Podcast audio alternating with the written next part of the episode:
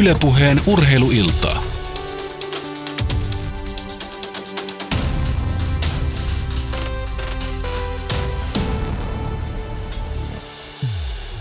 Mitä mainioita maanantai-iltaa Yle Puheen urheilustudiosta Helsingin Pasilasta. Pari päivää on siihen hetkeen, kun aloitetaan Salpaus selällä Lahdessa hiidon MM-kilpailut ja täytyy myöntää, että se oli yksi sellainen aasinsilta, jonka vuoksi tänään puhutaan siitä, että sportti on parasta paikan päällä vai onko, eli koko sitä problematiikkaa, että minkälaisessa kentässä tätä urheiluviihdettä ja urheilua tarjotaan ja siitä onkin hyvä kysyä tänään urheiluradioita pyörittävältä Manu Myllyaholta, että mikä on viimeisin urheilutapahtuma, jota olet ollut ihan vapaaehtoisesti itse katsomassa muuta kuin työnmerkeissä?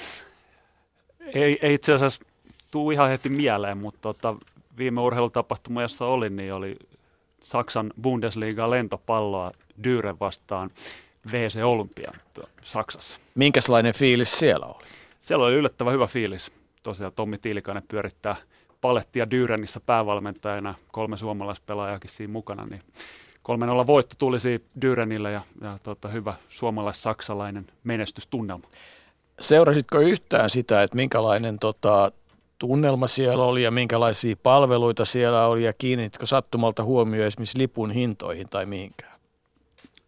Tota, lipun hinnoista en osaa sanoa, mutta palvelut oli, oli hyvät. Saksalaisen tyyliin olutta ja bratwurstia sai kyllä kaikki halukkaat ja, ja hyvä buffetti oli myös halukkaille matsin jälkeen ja, ja tota, rumpuryhmät rummutteli ja, ja tota, tunnelma oli hyvä, että tota, kyllä ei, ei ehkä ihan Suomessa päästä samanlaiseen tunnelmaan muuta kuin maaotteluissa. Mm. No minkälaista tunnelmaa on tota, urheilutarjonnan tiimoilta tänään? Mitäs, tot, mitä sportti tänään tarjoaa? Mistä tänään sportissa puhutaan? No mä nyt jatkan tuosta lentopallosta, kun siitä aloitinkin. Eli totta, tänään ei ihan kauheasti live-urheilua ää, Suomessa tapahdu, mutta tiikerit, Kokkolan tiikerit vastaan Perungan pojat lentopallo mestaruusliigaa. Tota matsia voi seurata myös Yle Areenasta. Ihan pian alkaa tuo peli. Ja toki tänään seurataan myös jännityksellä suostuuko Kaisa Mäkäräinen tuonne Lahden MM-kisoihin mukaan. Tänään on vähän hiihtomaajoukkueita Lahteen täydennetty ja muun muassa eilen siellä 12 Pertsan kympillä hienosti otepäässä hiihtänyt Johanna Matintalo palkittiin eilisestä huippuhiihdosta maajoukkue paikalla. Ja katsotaan, pääseekö Kaisa Mäkäräinen. Reijo Jylhä lupas Kaisalle soitella tänään. No, tästä otetaankin sitten ensimmäinen kyselykierros tänään, kun kerran urheiluiltaa tehdään ja studio on täynnä urheiluihmisiä. Urheilumarkkinoinnin lehtori Vili Nurmi ja Mikkeli Jukurien myynti- ja markkinointijohtaja Joni Vesalainen sekä kollega Jussi Putkonen. Otetaan kyselykierros. Vili, mitä mieltä oot? Pitäisikö Kaisan lähteä mukaan hiihtämään vai pitäisikö keskittyä ampumahiihtoon? Hyvää iltaa vaan munkin puolesta.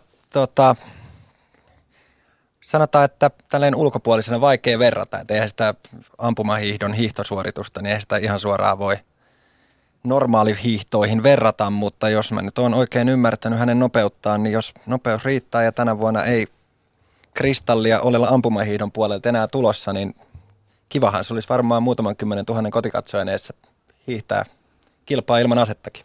Niin ja urheilumarkkinointi-ihmisenä olet varmaan sitä mieltä, että, että Kaisa saattaisi tuoda varsinkin tuon pronssin jälkeen jonkun ihmisen. Mitä mieltä Joni oot? Pitääkö ymmärtää Kaisaa, jos hän lähtee muualle, että hänen työnsä on hiihtää ampumahiihto? Onko se sponsorimarkkinan näyttäytyminen Suomessa vai onko se ne kilpailupalkkiot, jotka tulee maailmalta? No, kyllähän urheilija eellä mennään joka puolella, että hän tekee päätöksessä, mutta jos taas sitten multa kysytään, niin mä toivon, että hän sillä paikalla on, että varmasti tois yleisöä ja yksi valovoimaisimpia suomalaisia urheilijoita, niin varmaan kaikki haluaisi hänet siellä nähdä, mutta tota, päätös on, on urheilija ja sitä pitää kunnioittaa. Mm, ja, ja tavallaan niin kuin Kaisan näkeminen paikan päällä täällä muuallakin kuin Kontiolahdella. Mitäs Jussi oot mieltä? Viiden aina kilpailtiin siitä, että kumpi voittaa teräsmies vai Batman. Musta on hieno nähdä, että eri lajeista otetaan mittaa sitten niin kuin toisista lajeista. Ehdottomasti Kaisa pitäisi nähdä ja juuri sen takia, että ampuma hiihto, vaikka on yhdistelmän lajista kysymys, niin ottaa erikoisnaisista mittaa, niin Kaisa Suomeen, kyllä. Mm, pitäisikö Kaisalle antaa Manu pyssy selkää? Ei kai sen. Hei, mikä mieltä sä oot? Kyllä mä uskon, että Kaisa tulee ja Reijo Jylhä, tosiaan Suomen maajoukkueen valmentaja, tänään Yle Urheilun haastattelussa sanoi iltapäivällä, että seuraava tehtäväni on soittaa Kaisalle ja kysyä, että tuleeko vai ei, mutta ehkä saadaan tänä iltana tietää, ehkä ei. Mitäs muuta tänään? Onko muuta sportissa sellaista merkittävää? EM-halleihin jotain suomalaisia lähtee joka tapauksessa. Joo, ja kyllä mä suosittelen kuuntelemaan tuon illan viimeisen Urheiluradio 2140. Sieltä tulee Jussi Saariselta todella timanttista jääkiekkoanalyysiä. Okei. Näillä Manu pyörittelee urheiluradioita 19.03, 20.03 ja 20.40 ja 2140. Niin, 21.40 ja niin me lähdetään pyörittelemään tätä iltaa. Ylepuheen urheiluiltaa. Ja illan teema on oikeastaan se, että sportti on parasta paikan päällä vai onko, on ensimmäinen välikysymys, mutta aika kovassa kilpailussa urheilu on.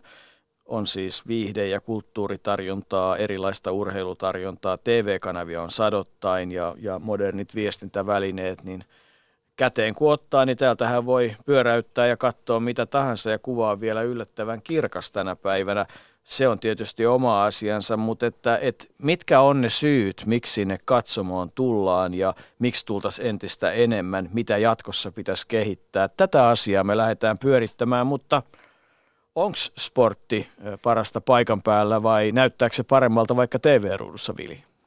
Tota, ihan faktisesti sporttihan ei ole parasta paikan päällä. Et siis kyllä tänä päivänä toi TV-tarjonta ja netin kautta, mitä on mahdollista nähdä, niin jos esimerkiksi formulakisa mietitään ja se on yksi katsomopaikka siitä kaarteesta, jossa sä näet, että autot livahtaa ohi ja sä pystyt koko kisan seuraamaan vaikka kypärän sisältä nykypäivänä suosikkikuljettajas, niin paremminhan sä itse sportin näet hidastuksineen ja kohokohtinen TVn ääreltä. Mutta sitten jos lähdetään urheilusta miettimään, että mitä se on parasta paikan päällä, niin se on varmasti tunnelman puolesta, se on parempaa kuin sohvalla, se on kenties elämysten puolesta, se on kaverien tapaamisen puolesta.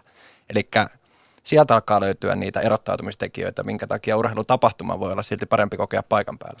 Mä just keksin, että se on jopa mielenterveyden kannalta aika tärkeä asia, koska kun me ruvetaan ajattelemaan tätä suomalaista pimeitä talvea ja sitä yksinäisyyttä ja muuta, niin sehän on siis ihan äärimmäisen tärkeä asia, että, että heimo kokoontuu vai miten se sanotaan? Kyllä, siihen se perustuu, että että siellä pitää olla paljon muutakin kuin sportti, vaikka se sportti pitää olla se tärkeä juttu ja, ja varsinkin ne pelaajat ja, ja tota, niiden tunnettavuus on se, on se kuitenkin se tärkein, tärkein niin kuin katalysaattori ihmisiä saa paikan päälle, mutta, mutta se, että jos me lähdetään tekemään niin kuin, tavallaan pelkästään urheiluihmisille tai laji-ihmisille, niin, niin silloin tässä ympyrä käy tosi pieneksi. Eli se, että siinä pitää hakea vähän muutakin, mitä sitten ihmiset haluaa ja, ja tota, tietyllä lailla saada siihen, että kun sä menet sinne paikan päälle, niin sä pystyt jollain lailla osallistumaan ja, kuulua siihen yhteisöön ja, ja tota, sehän me tiedetään, että ei se voittaminen siinä pelissä tai tulos ole se kuitenkaan se merkitsevin tekijä, vaan moni muu asia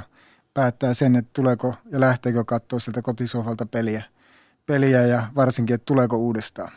Sanoa Jussi, mistä sinä olet kotoisin ja mitä sporttia olet elämässäsi käynyt katsomassa ja miksi? Mä oon Oulusta kotoisin ja, ja kärpät se on ollut pitkään. Oli ennen kuin, ennen kuin pääsin naimisiin, hankin lapsia, niin tuli katsottua pelejä varmaan parisenkymmentä kaudessa.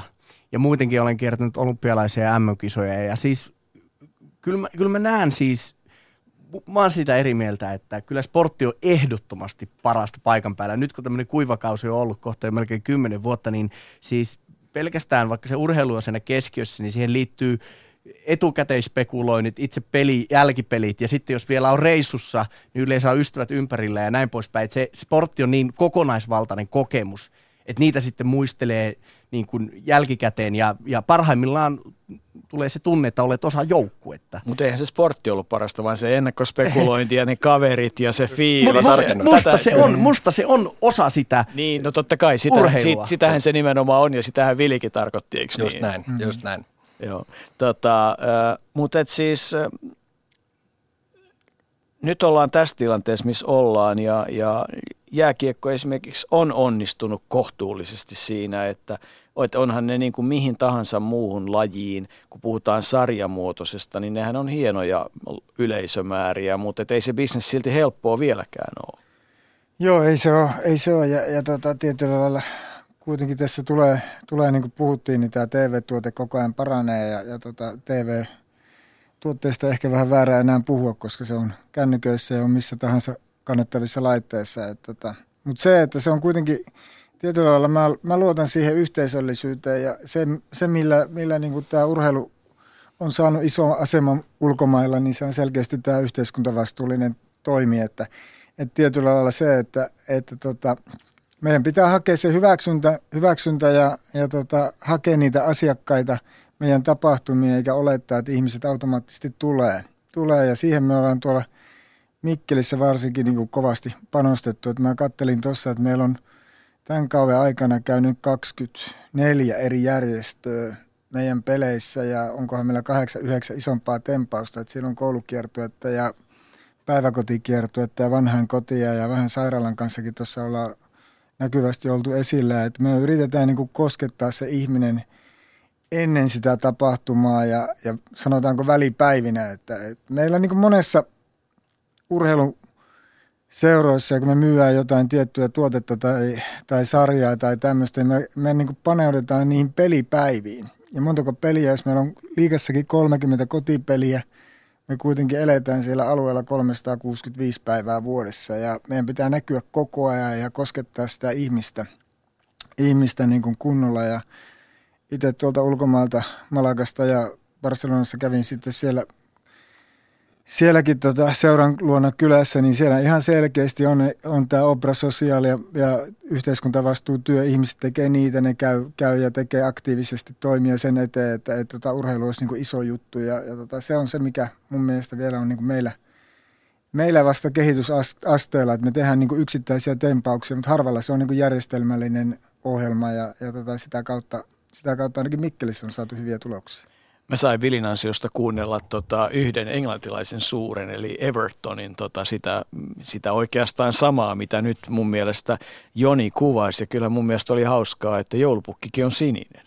Kyllä, kyllä. Ja se, mitä Jonikin tuossa sanoi, niin aika pitkään me on luotettu, että ihmiset tulee urheilun luo. Ja tällä hetkellä niitä mainostajia ja niitä mahdollisuuksia, mihinkä ihmiset voi mennä, niin niitä on aika paljon, niin kyllä se – on se sitten puhutaan yksittäisestä tapahtumasta tai tapahtumasarjasta, niin kuin esimerkiksi seuroilla on, niin kyllähän meidän täytyy mennä tällä hetkellä hakemaan ihmiset meidän luo.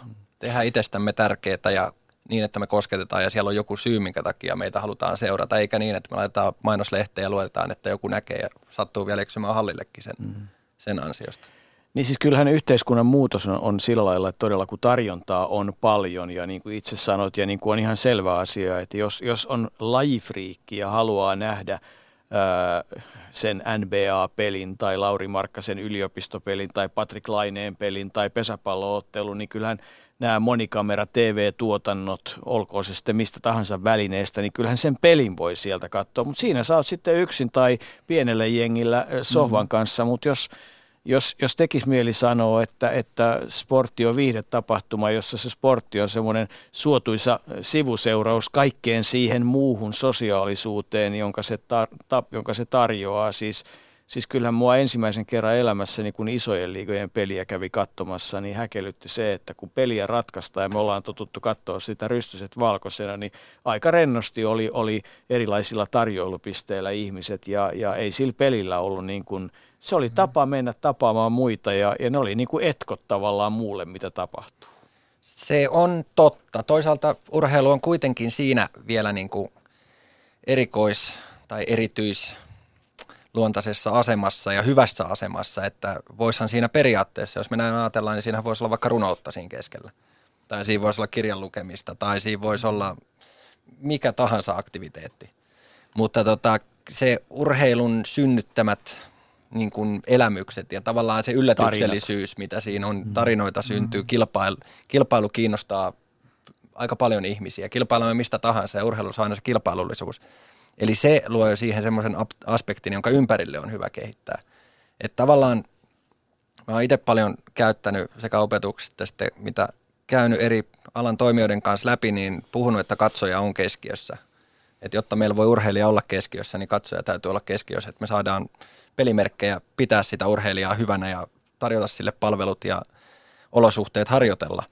Mutta tota, et sä sinänsä väärässä ole, että NFL-stadionille rakennetaan partydekkejä jossa sun ei, ei tarvitse katsoa peliä, mutta silti siinä on se urheilu ollut kokoon tuovana voimana mm. siellä keskellä. Eli se urheilun vetovoima on kuitenkin niin, että sen ympärille on hyvä rakentaa näitä asioita. Ja sen verran mä sanon vielä tuohon, että mä silti väitän, että kaikki nekin, jotka sitten vain sivusilmällä sillä hetkellä seurasta tilannetta, niin niiden tavallaan tämä urheilun IQ, se tietomäärä, minkä he tiesi siitä, niin sehän on niin kuin sisään rakennettu tämmöisten, mm. että et siis menet isoon jalkapallomaahan tai vaikka Evertonin peliin, niin joka ikinen melkein siellä oli ja niiden perustietämykseen kuuluu jo niin jumalattomasti sitä urheilua. Ja puhumattakaan sitten Yhdysvalloissa tai Kanadassa, kun meet Vancouverissa jääkiekkootteluun, niin, niin ensimmäinen kaveri, joka kysyy jossain vaiheessa, kun siellä ennen kisoja käytiin, mä muistan hyvin tämmöisen, ihan tuntematon kaveri tuli tota siihen ja kysyi, että mistä sä oot? Mä sanoin, Suomesta. Ai vitsi, että meillä on ollut näin ja näin ja näin ja näin ja näin. Ja se latasi niin kuin kylmästi kaikki pelaajat, jotka Vancouverissa jollakin tavalla on suomalaisiin mm. vaikuttanut. Katoin, että okei.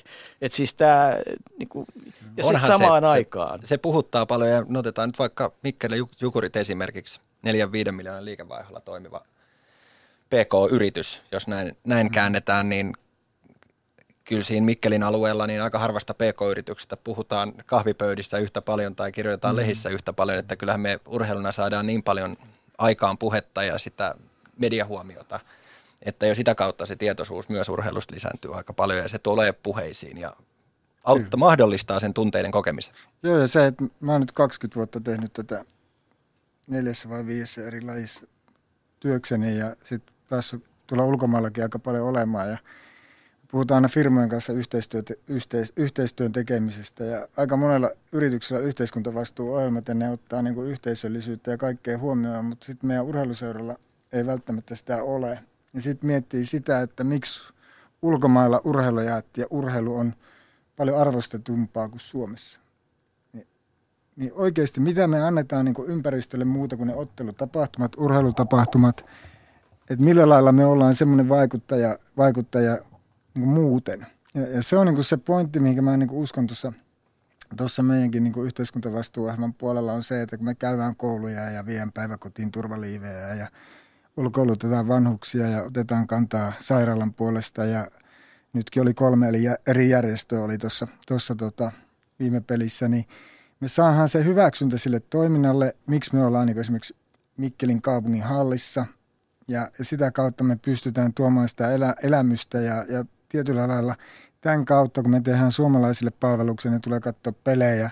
Ja mä väitän, että myöskin sitä kautta meillä olisi mahdollisuus saada myöskin huippuurheilijoiden arvostuksen niin kuin suuremmaksi, ettei me vaan niin kuin pyydetä rahoja, pyydetä urheilupaikkoja, mutta mitä me niin kuin todellisuudessa konkreettisesti tehdään niin kuin toiseen suuntaan.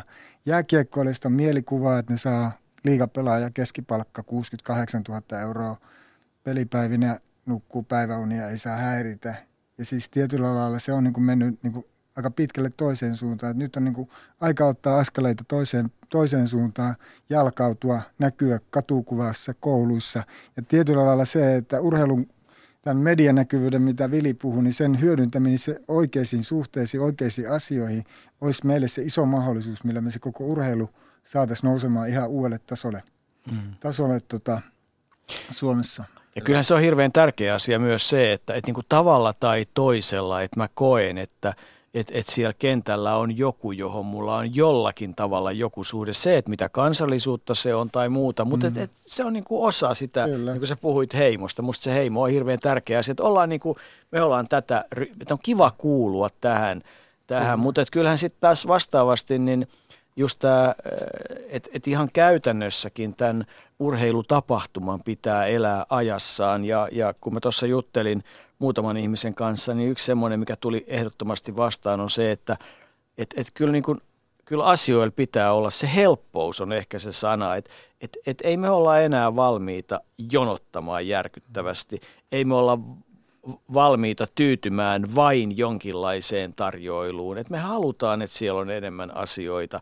Ja, ja, ja kyllä mä niin kuin pidän tänä päivänä niin kuin kammottavana tilanteena, että jos, jos niin kuin on mahdollisuus mennä halliin ja ihmiset on kiinnostuneita kertomaan, että ne on siellä, niin siellä ei ole semmoista wifiä, jolla ne voi markkinoida sitä tapahtumaa seuraavia varten. Et niin kuin, siis tämmöisiä asioita, niin nämä on varmaan ydinkysymyksiä. Täysin, täysin samaa mieltä ja taas kun puhutaan, että kenen kanssa me kilpaillaan, kun me kilpaillaan ihan kaiken toiminnan kanssa, mitä ihminen voi kello 18.30 arkisin tehdä, niin silloin on miljoona eri vaihtoehtoa. 800 000 suomalaista katsoo 19.30 salattuja elämiä. Et siinä on yksi aika, aika iso kilpailija ja se on hyvin helppoa. Siinä mennään todella, että jos sun täytyy nähdä vaivaa päästäksesi, aina sun täytyy nähdä vaivaa lähteäksi urheilutapahtumaan, sun täytyy nähdä vaivaa ostaaksesi lippua, täytyy nähdä vaivaa kenties, että saat lapset hoitoon tai mikä onkaan perhetilanne itse kullakin, niin tota, kyllä meidän pitää madaltaa niitä aitoja niin alas kuin mahdollista, että ne kaik, kaikissa mietitään sitä, miten se on vaan sille asiakkaalle helpompi. Saattaa teettää meille itselle vähän enemmän työtä tapahtumajärjestäjän näkökulmasta, mutta kyllä se asiakas täytyy olla siinä mielessä keskiössä, että mietitään, että miten me tehdään se sille mahdollisimman helpoksi. Ja mä, mä haluaisin semmoisen pointin tähän keskusteluun, että niin kun mun mielestä se joukkueen tai sen, sen kovan sportin ää, tärkein anti on se, että se on interaktiossa sen yleisönsä kanssa. Ja, ja se, että haluaako ihminen olla mieluummin koneen kanssa tekemisissä, eli katsoa kotona, kännykkä kädessä sitä, keskustella Twitterissä tai missä vaan, vai mennä sinne paikan päälle, olla interaktiossa sen joukkueen, toisten fanien, tai jos on sitten siellä katkarapo-osastolla, niin sen tota, bisnestä tehdä siellä, tai mitä te- tekeekään. Eli kuitenkin se lähtökohta on se, että siellä niin kuin ihminen kohtaa ihmisen, ja, ja, ja se fanin tehtävä on tukea sitä tai osoittaa, no viha on väärä sana, mutta osoittaa niin kuin sitä vastustajajoukkuetta tai vastustaja kohti sellaista tiettyä, että hei, meidän heimo on tämmöinen ja, ja te olette tämän, me, me niin kuin halutaan, että me, me voitetaan. Ja se yhteisöllisyys tulee siitä ja sitten se tulos, vaikka se voi tuntua tärkeältä, niin vuosien kuluttua, oli se sitten karmiva tappio tai oli se riemukas voitto, niin sen muistaa ikuisesti, että miten siinä kävi. Ja kenen kanssa sä jaot sen. Juuri se, näin. sehän siinä on, että vaikka se sportti on niin kiva katsoa ja olla, mutta sitten jos tulee se voitto ja se suur, suur, suur tunne ryöpäys siitä ja sä oot itseksesi, niin ei se tunnu miltä, että ei se ole sattumaa, että keväällä kun on jääkiekko MM-kisat, niin paarit on täynnä väkeä, että ne menee sinne, jospa voitetaan. Että mm. meillä on sitten ne, ne jutut ja se urheilu on sitten yksi tapa, että sä kuulut niin joukkoon ja se on niin kuin se on se meidän, meidän niin kuin suuri mahdollisuus. Ja se, mitä sanoit just tuosta tarjonnasta ja tuosta, että mitä ihmiset niin kuin haluaa, niin se on se, mihin ollaan tuolla yritetty niin kuin panostaa, panostaa mekin. Että meillä on niin kuin kausikorttilaisille ja näille on bussikuljetukset ja meillä oli vähän parkkipaikkaongelmia, niin me lyötiin, saatiin takseelta, takseelta sitten erikoishintaa. Ja, ja sitten tämä, niin tämä, mitä meillä on niin kuin, tämä halliruoka tai mitä me niin kuin tarjotaan, niin kuin, kun se asiakas tulee paikan päälle, niin – niin kyllähän pääsääntöisesti monessa on se, että kun tuossa on kierrellyt, niin siellä on sitä ruokaa, mitä niin kuin käytännössä me ei syö, jos me halutaan niin kuin terveellisesti syödä, kun käytännössä grillijonossa tai jonkun illan jälkeen. Että, että se on niin kuin ollut semmoinen, mihinkä me ollaan kovasti haettu, että meillä on nyt niin kuin ollut sitten vähän kasvisvaihtoehtoa ja on vähän lettua ja on vähän muutakin semmoista kuin, että on se perusjuttu. Että, että tietyllä lailla meillä on niin kuin jokaisella vähän niin kuin sitten, ketkä tässä on toimijoita, niin vähän niin kuin mietittävää, että mitä me oikeasti sen asiakkaalle tarjotaan niin kuin sitten niin kuin alusta loppuun, jotta se kokemus on semmoinen. Ja silti se ydinjuttu on se, että, että se pelistä pitää tulla se kiksit, että, mutta se toinen puoli pitää toimia niin kuin alusta loppuun. Jussi, me ei kuitenkaan haluta olla täällä yksin. Sanoit tuossa jo äsken taikasanan Twitter. Kyllä.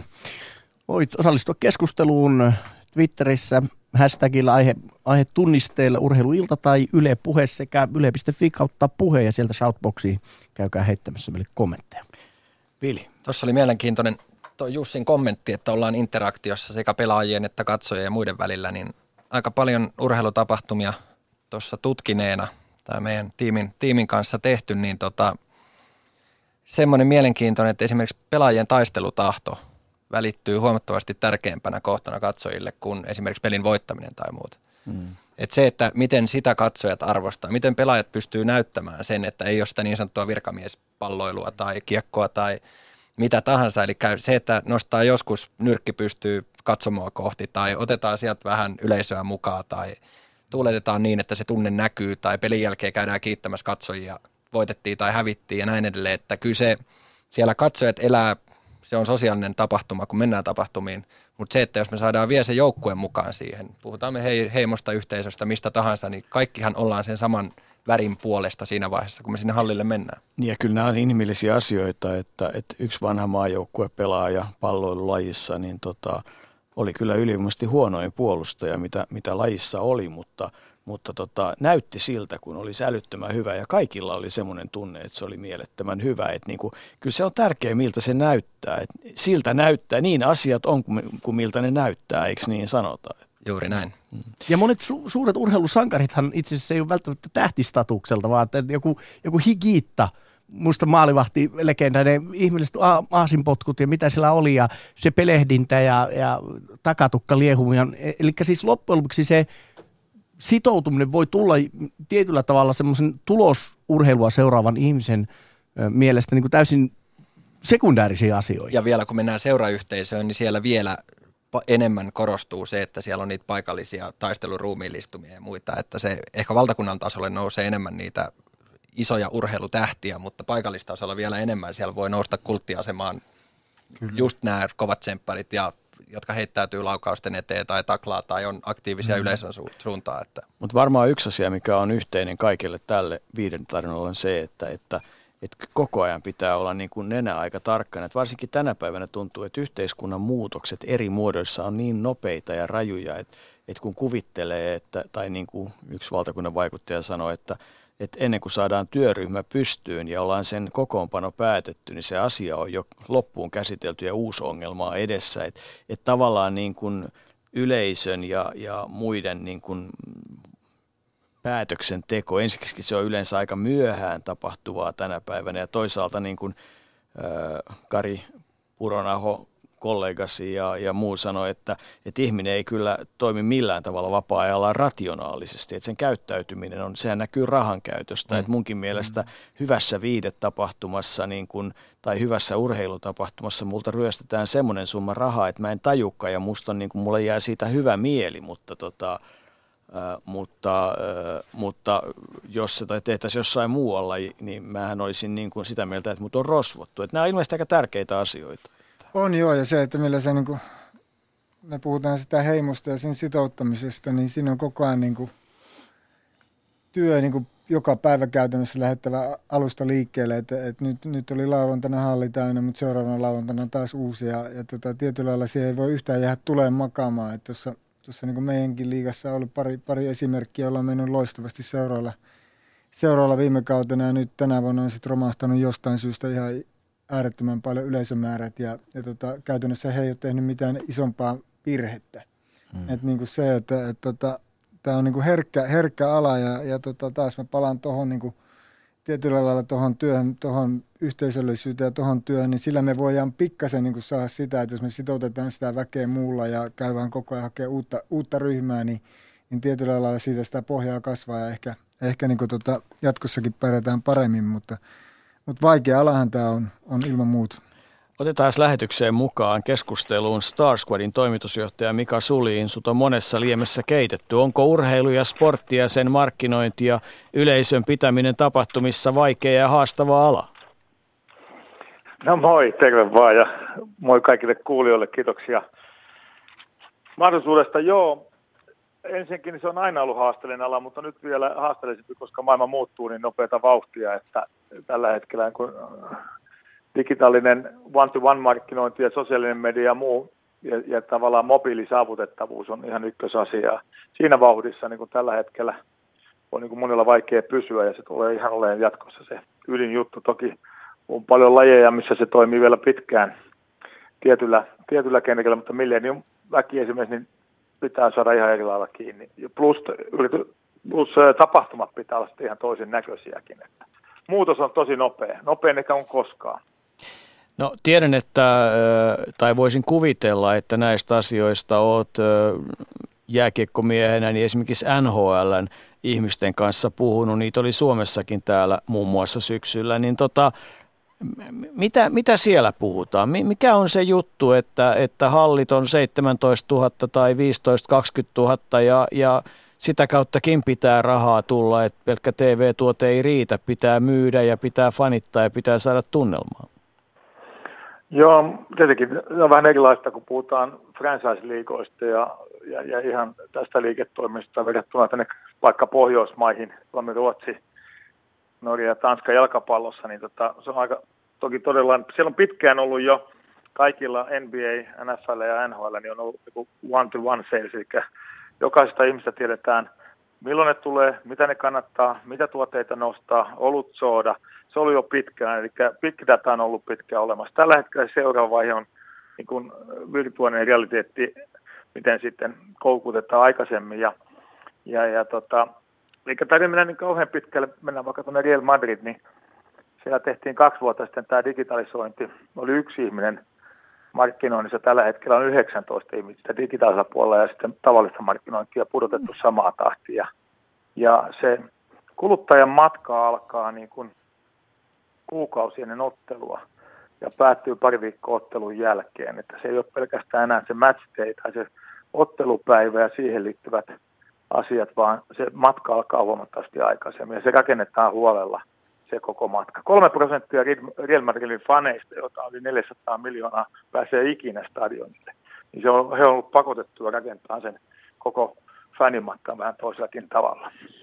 Mitä mieltä Mika Sulin saat se, semmoisesta ajatuksesta, että nykyisiin urheilusopimuksiin tehtäisiin myöskin jonkinlaisia niin digitaalisia velvoitteita, et tietenkin joku Cristian Ronaldo, jolla on ihan älytön määrä näitä seuraajia, niin on pelkästään jo Real Madridille ihan niin kultasapo myöskin niin kuin peli, pelitaitoisen ansiosta, mutta niin kuin esimerkiksi Suomessa tämä on, tämä on aivan lasten kengissä, että kuinka vähän niin kuin ammattiurheilijat näkyy somessa.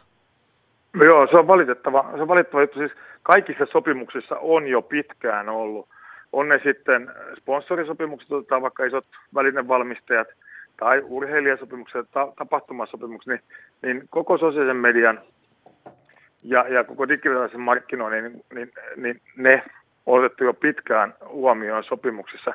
Ja tuossa kannattaa lukea, Milton tehnyt ihan tämmöisen ilmaisen, ilmaisen tutkimuksen Suomen liigan, jääkekkoliigan sosiaalisen median hyödyntämisestä, ja se on karua luettavaa. Se löytyy ihan netistä. Mitäs Joni sanot siihen? No ehkä se on se, että meiltä puuttuu tietynlainen persona ja persoonat siitä, siitä, että siellä on muutama pelaaja, jotka uskaltaa heittäytyä oikein kunnolla siihen, siihen maailmaan ja tota, se ehkä tulee, tulee jollain viiveellä, viiveellä ja se on meillä niin kuin etästä, etästä hommaa, että, että tota, Virtasen Jonne tuolla Turussa taitaa olla se hauskin persona tällä hetkellä tuossa Suomi, Suomi-liikassa. Se on tota... Joo, sitten me katsotaan yksilöurheilta, siellä meillä on ihan loistavia. Siellä on meidän, meidän esimerkiksi paraurheilijoita, on, on, jotka tekee ihan loistavat, äh, tiedätkö, niin kuin faneilleen omat jutut ja postaa ja kertoo ja bloggaa ja meillä on lumilautailijat, jotka tekee sitä aktiivisesti tai joku tekee niille. Kyllä meillä niin yksilöurheilupuolella taas sitten tämä puoli, kun sanotaan aina, että yksilöurheilu on jäljessä äh, niin joukkueurheilu, niin tällä puolella taas niin selkeästi selkeästi on vahvempaa. Sitten meillä on Jonnet ja sitten meillä on kuin Teemu Ramstedit ja muut, jotka on erittäin oivasti osaa käyttää ja tehdä ja saa ne fanit sinne. Mutta se on alkutekijöissään valitettavasti. Ja täytyy ihan itsekin katsoa peiliin. Tuossa toissa vuonna urheilukaalassa niin oli kai 2600 seuraajaa ja salissa istui kymmenen urheilijaa, joka on yhteenlaskettu seuraamäärä oli yli kaksi miljoonaa ehkä onko sitä hyödynnetty, että kyllä, kyllä meillä on niin kuin ihan peilin katsomisen paikkaa itsellä helppoja tekemisiä olisi, mitä voisi tehdä. No jo mielenkiintoisia. Mä pidin tuossa syksyllä urheilijoille kurssia, tai siinä oli ammattikiekkoilijoita. Ja tota, siinä oli, mitäköhän meitä oli, parisenkymmentä pelaajaa siinä, ja sitten käytiin läpi sitä, että miten he on mukana seuransa, seuransa markkinoinnissa, tai miten seura on heidät kouluttanut siihen, ja mitä heiltä odotetaan ja muuta. Ja oli aika tyrmistynyt, kun ei kellään ollut käyty esimerkiksi seuran arvoja ja markkinointistrategiaa läpi, niin siinä on aika vaikea sitouttaa ja hyödyntää niitä pelaajia maksimaalisesti siinä vaiheessa, jos ei tiedetä, että mitä me edustetaan, mitä me halutaan, että meidät pitäisi edustaa ja niin edelleen. Että se on jopa yksilöurheilijoilla monesti helpompaa, kun sä edustat vain itseäsi. Et...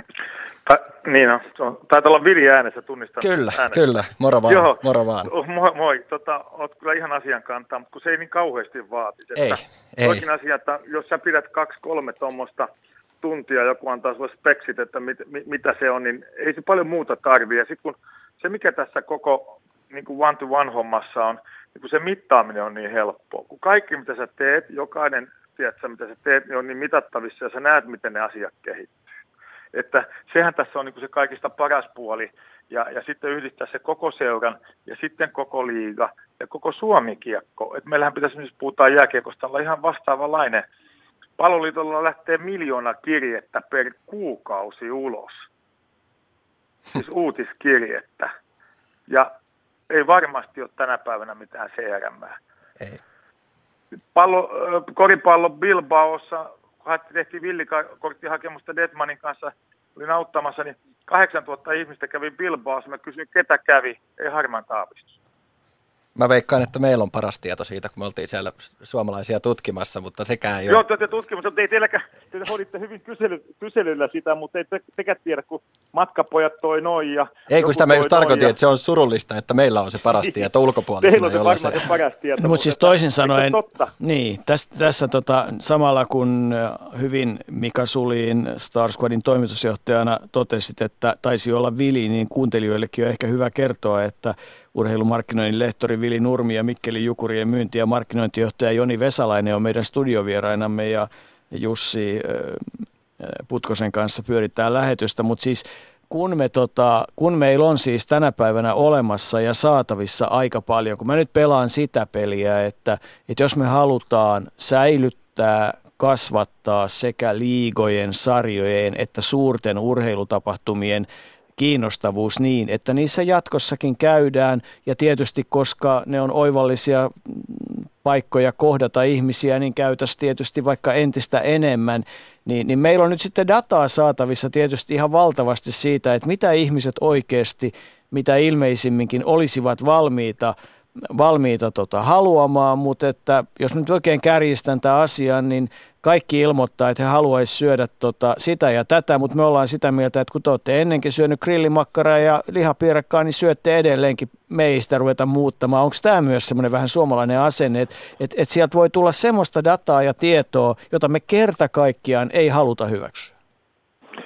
En mä tiedä, tiedän nyt ammattilaisia studiossakin ja, ja, ja molemmat herrat on, on, on, toinen on opettanut ja opettaa koko ajan, toinen pyörittää montaakin joukkuetta pyörittää. Niin ei, meillä on niin kuin, ei kannata niin kauheasti kritisoida, mitä muut tekevät, pitäisi jokaisen itse tehdä. Ne on helppoja asioita tehdä ja se datan keruu ja sen hyödyntäminen on vain työkalu. Että kaiken keskiössähän on kuitenkin se sisältö, tapahtuma, urheilutapahtuma, taidetapahtuma, kulttuuritapahtuma.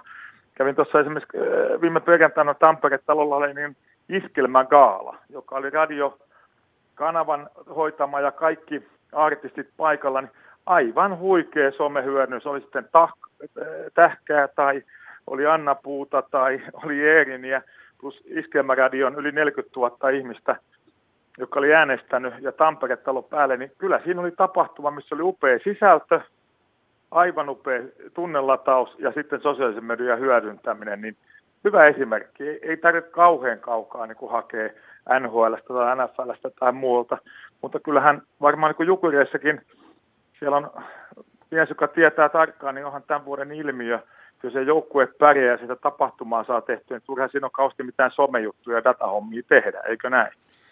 Joo, mutta kyllä me ollaan niinku sille alusta saakka panostettu siihen, että meillä niinku rakennettiin tätä hommaa, että meillä varmaan ensimmäinen tämmöinen oikein pro-viestintäpäällikkö Eero Tuominen tuli, tuli heti alkuun tuolta Sanomista ja, ja tota, on panostanut sit siihen puoleen ja elää niin kuin joukkueen kanssa, kulkee joukkueen mukana koko ajan ja, ja tekee live-lähetystä ja haastattelee ja tekee sitä puolta. Ja tietyllä lailla tässä mennään eka vuotta ja opitaan pelaajia tunteja ja pelaajat oppii, oppii niin kuin myöskin sitten toista puolta. Ja kyllähän tässä nyt selkeästi on nähnyt meilläkin, että siellä rupeaa olemaan semmoisia persoonia, jotka osaa, osaa esiintyä ja, ja tota, haluaa esiintyä. Ja, ja, ja sitä kautta me päästään niin kuin lähemmäksi sitä, sitä tota, kuluttajaa ja, ja tota, meidän heimolaisia. Se, että se on opettelua vielä ja, ja siinä on tota, ei vielä ihan hirveästi näy, näy niin kuin sitten ulkopuolelle, mutta, mutta koko ajan me ollaan niin kuin haluttu siihen niin kuin tietyllä lailla panostaa heti, heti tuossa meidän rakenteessa, kun lähdettiin tähän liikkeelle. Että, että, että se on pieniä askeleita, mutta ne on kuitenkin onneksi eteenpäin. Kyllä ne näkyy ainakin tämän pääkaupunkiseudullakin, ainakin jos vittiin vähän katsoa seurata joukkuetta, niin kyllä se on ihan erottunut teidän toimintaa, että ei se nyt ole ihan selkeästi erottuu monesta muusta. Ihan Samaa mieltä, samaa mieltä Joo, ehdottomasti. Ihan ehdottomasti. Eli toisin sanoen, no mutta tota, miten sä näet sitten, Miten sä näet jatkossa tämän siis nyt todella kun sporttia me ollaan ja lähdetään siitä, että puhutaan siitä, että miksi urheilutapahtumiin mennään. Miksi mennä, kun sä voit sitä sohvaltakin katsoa? No kaikki ymmärtää, että se sosiaalisuus ja tapahtuma ja, ja se on se juttu, mutta, mutta niin kun, eikö nämä myös tietyllä tavalla täydennä vahvasti toisiaan?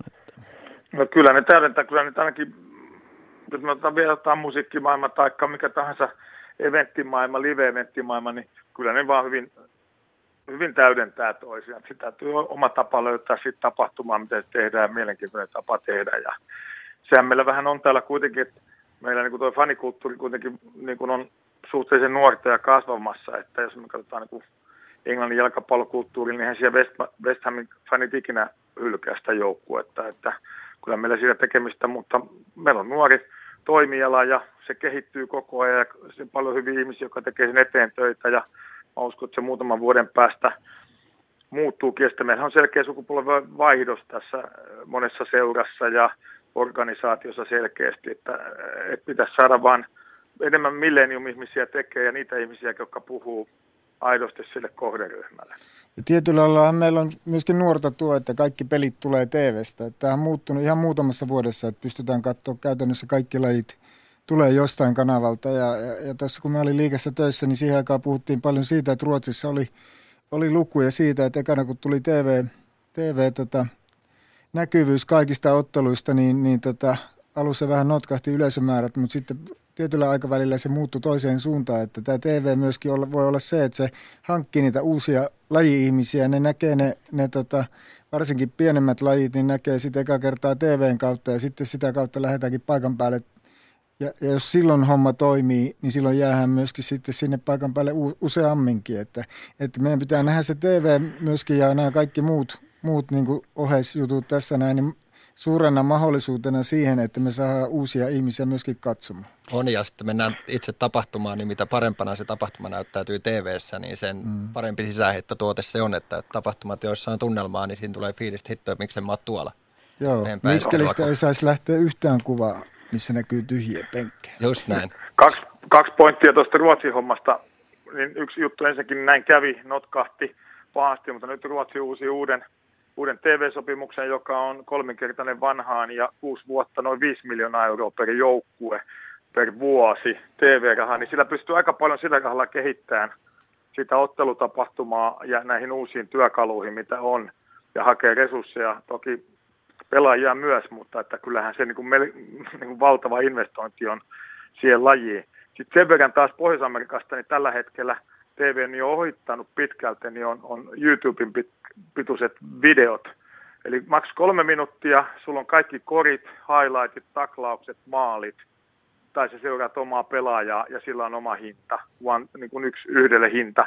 Ja se hinta niin kun menee, käyrä menee nopeasti ohi TV maksuhintojen. Eli, eli tota, jos World Cupissa Brasiliassa olisi ollut vastaavanlainen logiikka, niin tulot olisi ollut aivan erilaiset kuin nyt TV-sopimukset. Eli maailma muuttuu nopeasti. On, ja taas kun puhutaan nimenomaan niistä uusasiakashankinnasta, niin mitä pienemmällä kynnyksellä, lyhyemmillä pätkillä, viihdyttävimmillä pätkillä saadaan mukaan, niin aina sen parempi. Tämä on oivallinen aasinsilta siirtää lähetystä taas pikkusen eteenpäin. Mika, me mielellään kiitetään sua tässä vaiheessa kovasti mukanaolosta ja lähdetään metsästämään, mitä Oksasen Risto, eli Veikkausliikan markkinointijohtaja, ajattelee asioista. Otetaan häneen yhteyttä. Mika, kiitoksia. Kiitoksia. Kiitoksia, hyvää iltaa. Moro, moro. Ylepuheen urheiluiltaa. Mennään sinne veikkausliikamaailmaan hetken päästä ja kysellään vähän, että mitä Ristolla on mietteissä. Tuossa tuli tietysti paljon asioita, mitkä, tota, mitkä siihen tulee, mutta nyt niin kuin oikeastaan tosiaan se ajatus siitä, että, että TV-tuote on oikeastaan sen tapahtuman oivallinen markkinointiväline, jolla kerrotaan, että hei, me tämmöistä me näytetään, että tulkaa tänne sitä katsomaan, niin niin silloinhan se ahdistus varmaan kovasti vähenee, kun ajattelee asiaa oikeinpäin, vai mitä Vili? Joo, mutta tosiaan niin kuin kyllä se täytyy kohta Riston kanssa varmaan asiaan liipataan, mutta tota, se, että muun muassa tässä kyseisessä Veikkausliikassa niin aika usein kuva kuvataan siitä pääkatsomosta, jossa kamera saadaan korkealle ja kuvataan tyhjää takana olevaa katsomoa, niin se ei välttämättä anna sitä kuvaa, että tonne mäkin haluaisin mennä. Eli kyllä se TV-tuote täytyy olla myös semmoinen, niin, että se tukee. vähän sataa vielä räntää ja, ja tota, on muutenkin kyllä. kylmä. Risto Oksanen, kaikesta huolimatta oikein hauskaa iltaa ja hyvää iltaa, mutta kaikesta päättäen sun hommissani haasteita ja töitä ainakin riittää ja mahdollisuuksia on. Kyllä, kyllä näin on. Hyvää iltaa kaikille ja moi vaan kaikki studiossa istuvat. Moi moi. Moi. Moi moi. Ja oikein hyvä keskustelu ollut ja, ja tota, erittäin hyviä pointteja tullut tässä pitkin iltaa. Ja kyllä Vili on ihan oikea siinä, että TV-tuote täytyy olla kunnossa. Et, ja niin kuin Jonikin tuossa sanoi, niin, niin tota, kyllä tämä TV-tuotteen pitää houkutella ihmisiä sinne katsomoon. Tässä on, on tota, paljon on tehtävissä. Että meillä on Veikkausliikastakin, äh, kun ollaan avoimessa sarjassa, niin sieltä tullaan vaihtelevista olosuhteista ja sitten pyritään ratkaisemaan asiat parhaalla mahdollisella tavalla. Et jos rahaa olisi, niin kyllähän kamerat olisi ylhäällä joka puolella ja yleisöt takana. Siitä ei ole, ei ole kahta sanaa. Mm. Se vaatii työtä. Muistat varmaan Risto, miten Jyväskylässä muutettiin kuvaussuuntaa pienillä operaatioilla, mutta mä väitän, että se kannatti kyllä. Joo, kyllä. Kyllä se näin, näin on. Sitä tarvitaan. No missä tota, mikä on se strategia, minkä tyyppisellä, mitkä ovat ne, mitä on ne toimenpiteet, joilla Veikkausliiga pyrkii parantamaan pitkällä aikajänteellä ja varmistamaan sen, että pelejä yleensä halutaan nähdä. Mitkä on ne niin sanotusti teesit, millä te teette sitä tällä hetkellä, jotta jotta pelaajilla olisi hyvä pelata ja seurojen kassahoitajatkin olisi jollain lailla tyytyväisiä? Joo, kyllähän se lähtee, ilman muuta se lähtee aina sieltä seuroista. Seuroista ja kaikessa, kaikessa tässä, kun ajatellaan, että mistä, miksi tullaan otteluihin, niin kyllä se tunne on aina tärkein. Eli kyllä meidän pitää pitää lajista huolta ja meidän pitää varmistaa seuroissa se, että seura on merkittävä kannattajille ilman sitä ei, ei seurata somea, ei tulla katsomaan matseja ja, ja se, on, se on kyllä ihan näitä kulmakiviä. Sen jälkeen, jos ajatellaan nyt tällä hetkellä, meillä on erittäin hyvä tilanne Veikkausliikassa, meillä on olosuhteet kehittynyt, monella paikkakunnilla on uusia stadioneita, Seinäjoella, Vaasassa, on Rovaniemellä uusia katsomoita. Nämä olosuhdet, olosuhdet kehittäminen antaa kyllä pitkällä aikavälillä hyvän pohjan jalkapallon kehittämiselle. Mutta jälleen kerran niin kuin tullaan, vaikka Joni sanoi, että Jyväskylä nyt tuli jälleen kerran mukaan, joka on hieno homma, mutta ehkä se Harjun stadion ei ole enää tämän päivän veikkausliikatasoinen stadion, ja, mutta niitä pitää taas yhdessä seurojen kanssa kehittää pitkällä aikajänteellä. Se on just näin. Vili, morjesta. Morjes, Vili. Tuohon tota, vähän liittyen koko tämän päivän keskusteluun, niin mehän myydään mielikuvatuotetta, kun me puhutaan urheilut tapahtumista. Että ihmisillä on jonkinnäköinen mielikuva, mihkä, ja me halutaan antaa heille tietynlainen mielikuva, että mihkä he on tulossa. Niin siitä täytyy kyllä nyt Veikkausliikalle antaa, antaa paljonkin posia, että se, että mitä sen liikan mielikuvalle on tapahtunut kol- viimeisessä kolmessa vuodessa muun muassa, niin se on mennyt äärettömän paljon eteenpäin. Että siellä on, tulee ensimmäisenä ihmisille mieleen Stadin derbyt, jossa siinäkin puhutaan, mä muistan, että kuka olisi ikinä puhunut siitä pelistä, mitä siitäkin Kyllä. tapahtumasta puhutaan jätetään lieveilmiöt sikseen, mutta niin kuin se tunnelma mikä, ja kuvat, mitkä sieltä välittyy, niin sehän on just se mielikuva, mitä meidän pitää pyrkiä myymään. Toki sitten, Kyllä. Jos sillä myydään koko liikaa ja ihminen menee Kemistä tai Lahdessa otteluun ja kokee todellisuuden tullen sillä uskomuksella sinne, niin sitten ollaan taas haastavassa, että miten me saadaan hänet takaisin vielä sinne. Mutta niin kuin kyllä Veikkausliikassa on tapahtunut paljon hyviä asioita, olosuhteet, hienot paikallisottelut ja muut, jotka on nimenomaan sitä mielikuvatuotetta vienyt tosi paljon eteenpäin. Niin onko tämä, tota, onko tämä, kun puhutaan tästä seurasta ja kun mä koko ajan mietin sitten Saksaa ja Hollantia ja Italiaa ja, ja Englantia, Suli, niin Mika sanoi tuossa äsken, että kun tämä on, niin tosiaan tulee mieleen, että – et jotenkin oli häkellyttävä miettiä, että on se nyt kumma, kun mä ajattelen Espoota, että, että minkä takia Espoossa, niin kuin, miksi se oma seura ei niin kuin herätä tunnetta. Ja sitten kun kaveri sanoi, että niin, mutta kun mä oon koko ikäni ollut helsinkiläisen seuran kannattaja ja mun lapsetkin on kasvatettu helsinkiläisen seuran kannattajaksi, vaikka me Espoossa asutaan, niin ne on edelleen helsinkiläisen seuran kannattajia, vaikka ne pelaa Espoon joukkueessa, niin tämä on ilmeisesti ristiriita, että tässä pitäisi vielä jotenkin pystyä sukupolvi ainakin viemään eteenpäin tai joku 50 vuotta tätä seura-identiteettiä ennen kuin me ollaan tilanteessa, jossa me puhutaan Tapparasta tai Ilveksestä tai IFKsta. Onko tämä yksi niitä haasteita muuten? Tuo on ehdottomasti yksi niitä haasteita, että eihän, eihän identiteettiä voida kantaa. Että jos tehdään, me ollaan nähty, hyvä esimerkki on FC Lahti. Siellä on edelleen hyvin vahvasti reipas 69. Nyt, nyt näin pitkän ajan jälkeen, mitä Lahdessa on tehty, nyt, nyt ollaan niin kuin jo hyvässä tilanteessa. Ja se on vienyt 21 vuotta. Kyllä, 21 vuotta siinä ja, ja, ja nyt aletaan olemaan siinä tilanteessa, että ollaan oikea, oikeasti voidaan puhua jo historiasta. Sitä ei voida kantaa kaivolla, että merkitys tulee usein, usein se tulee äidinmaidosta tai jostakin muusta. Onko se sitten ollut nimenomaan niitä pelaajia, jotka sä olet koulussa tavannut, kun, kun tota, jukurit on käyneet pelaajien kanssa siellä muusta ja josta on jäänyt se ää, merkitys siihen kyseiseen seuraan. Mm. Joo, ja tossakin, nämä on pitkän ajan prosesseja. On, ja tuossakin se aika usein, varsinkin Englannin kohdalla, kuitataan, että se periytyy. Niin kyllä muun muassa just tätä Evertonia hyvinkin läheltä seuranneena ja päässyt siellä useamman kerran käymään ja saanut vieraaksi tähänkin suuntaan, niin tota, kyllä siinä tehdään aivan valtava työ seurojen puolesta, että se saadaan jatkumaan. Eli Kyllä, ei, ei se vain, automaattisesti se ei tapahdu. Ei, ei että se niin kuin, turhan usein yleisessä puheessa kuitataan, että no siellähän se tulee äidinmaidosta tai se periytyy isältä pojalle, niin toki isät näkee siinä vaivaa, mutta kyllä siinä näkee myös seurat vaivaa, että se, se oikeasti jatkuu. Se on erilaisia tapoja syntyä tai kasvaa kannattajaksi siellä. Se, se, se mikä mua Jussi Putkonen täällä ihmetyttää, että jalkapallo on Suomen harrastetuin laji. Ja jos, jos, jos lapsia on paljon, niin voisi kuvitella, että niistä kasvaa sitten sen oman edustusjoukkueensa. Tai jos edustusjoukkue on niin pieni, niin jonkun lähialueen joukkueen fanin. Mitä, mitä tässä tapahtuu? Miten se menetetään se mahdollinen potentiaali porukkaan? Miksi niistä, joista ei tule edustusjalkapalloilija, ei tule sitten sen edustusjalkapallon faneja? Tämä on, tämä on erittäin hyvä kysymys. Tätä on mietitty hyvin paljon ja tämän eteen on nyt tehty ö, enenevässä määrin töitä. Et sehän on alkanut jo ihan siitä, että juniorijoukkueet on aikanaan pelannut samaa aikaa pelejä vieläkin jossain vaiheessa, jossain paikkakunnalla tapahtuu niin, että kun meillä on veikkausliiga-ottelu, niin siellä saattaa olla jollakin juniorijoukkueella harjoitukset tai pelit. Näinhän ei pidä olla. Ja tämän eteen ollaan tehty nyt yhdessä liiton kanssa töitä, että voidaan siivota ne ottelut, koska niiden junioreiden pitää olla pelissä, niiden pitää katsoa, miten heidän esikuvat toimii. Mutta tota, tässä, tässä on ollut, ollut paljon erilaisia tekijöitä mukana ja siihen ei ole päästy, mutta tämä on erittäin oleellinen asia.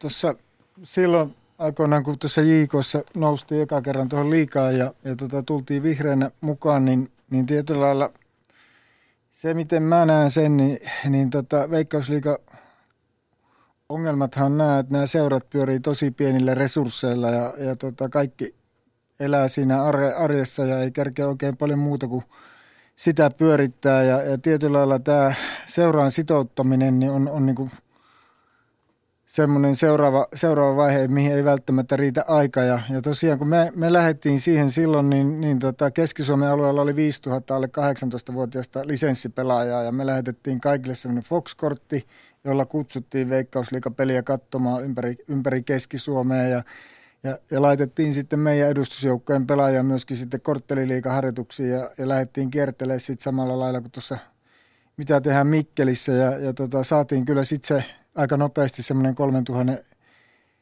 yleisökeskiarvo sinne sisällytettyä, joka mun mielestä nyt on aika hyvin vielä näkynyt tuossa ykkösessäkin JKlla oli hyviä, hyviä yleisömääriä. Et tietyllä lailla tässäkin tämä – imurikauppias toiminta ja, ja se, että niin tämmöisten väliaika- ja puoliaika- ja, ja joukkueiden kutsuminen sinne peleihin eri taholla, että ne, ne nuoret tulee ja lapset tulee eka kertaa, ja jos ne pelaa siellä puoliajalla, niin varmaan tulee vanhemmat ja isovanhemmat, että, että tämän tyylisiä juttuja. Mä muistan, kun mä HJKlta kyselin, että montako kertaa on juniorit käynyt Finnair Stadionilla, niin, niin tota, ei ihan hirveän monta kertaa ole, ole käynyt sitten – tekemässä mitään, mitään toimia. Että, että, että, että sillä lailla, tietyllä lailla tämä tämmöinen imurikauppias toiminta, eli lähdetään hakemaan niitä junioreita ja pyytämään myöskin sinne peliä, eikä, eikä oleteta vaan sitä, että pannaan ilmoituslehteen ja, ja, ja niillä onkin peli, mutta jos on 5000 Keski-Suomessakin, niin kyllä sieltä aina jokunen sata, sata jouti sitten myöskin Harjulle katsoa matseja, että, että, että tota,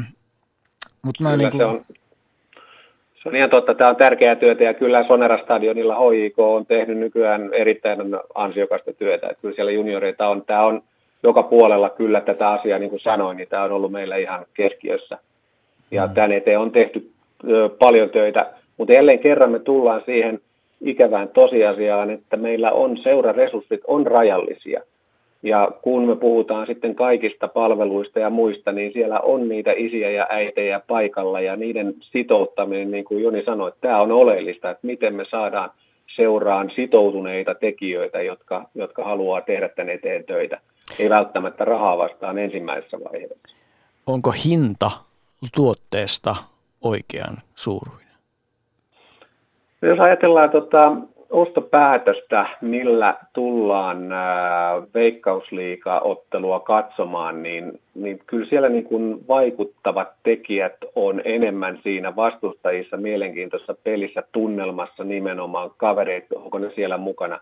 Näissä kyselyissä ja tutkimuksissa, mitä on tehty, niin hinta ei ole missään vaiheessa noussut esiin, että se olisi ollut estävä tekijä tai että se olisi ollut peruste sille, että lähdetään katsomaan peliä. Ja mä oon, mä oon ehdottomasti sama. Me oon aikanaan ollut Saivan toimitusjohtajana ja KK-toimarina ja, ja Mypassa mukana markkinoinnissa. Ja, ja tota, kun on tehty tällaisia hintakampanjoita, että otetaan vaan pelkästään nyt hinta alas, se ei vaikuta siihen päätökseen, tulenko katsomaan peliä. Ei se tee siitä joukkueesta yhtään sen tunnetumpaa tai kiinnostavampaa.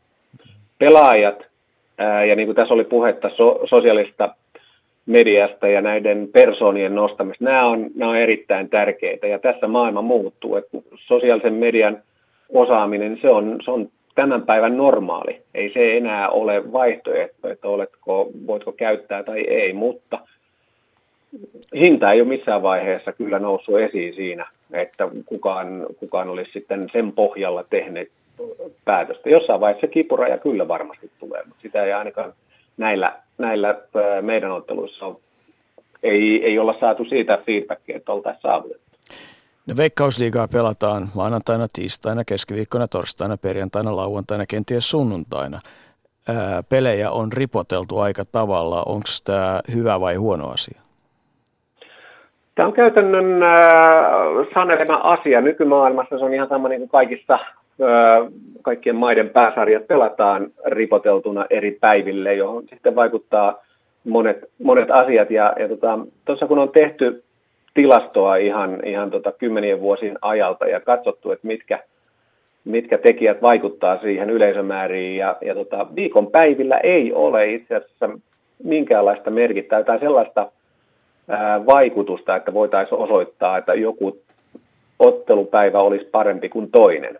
Toiveissa on aina tietysti viikonloput ja, ja muut, mutta kuitenkin kun katsotaan ihan puhtaasti tilastojen valossa, niin ei voida odottaa, että vaikuttaisi.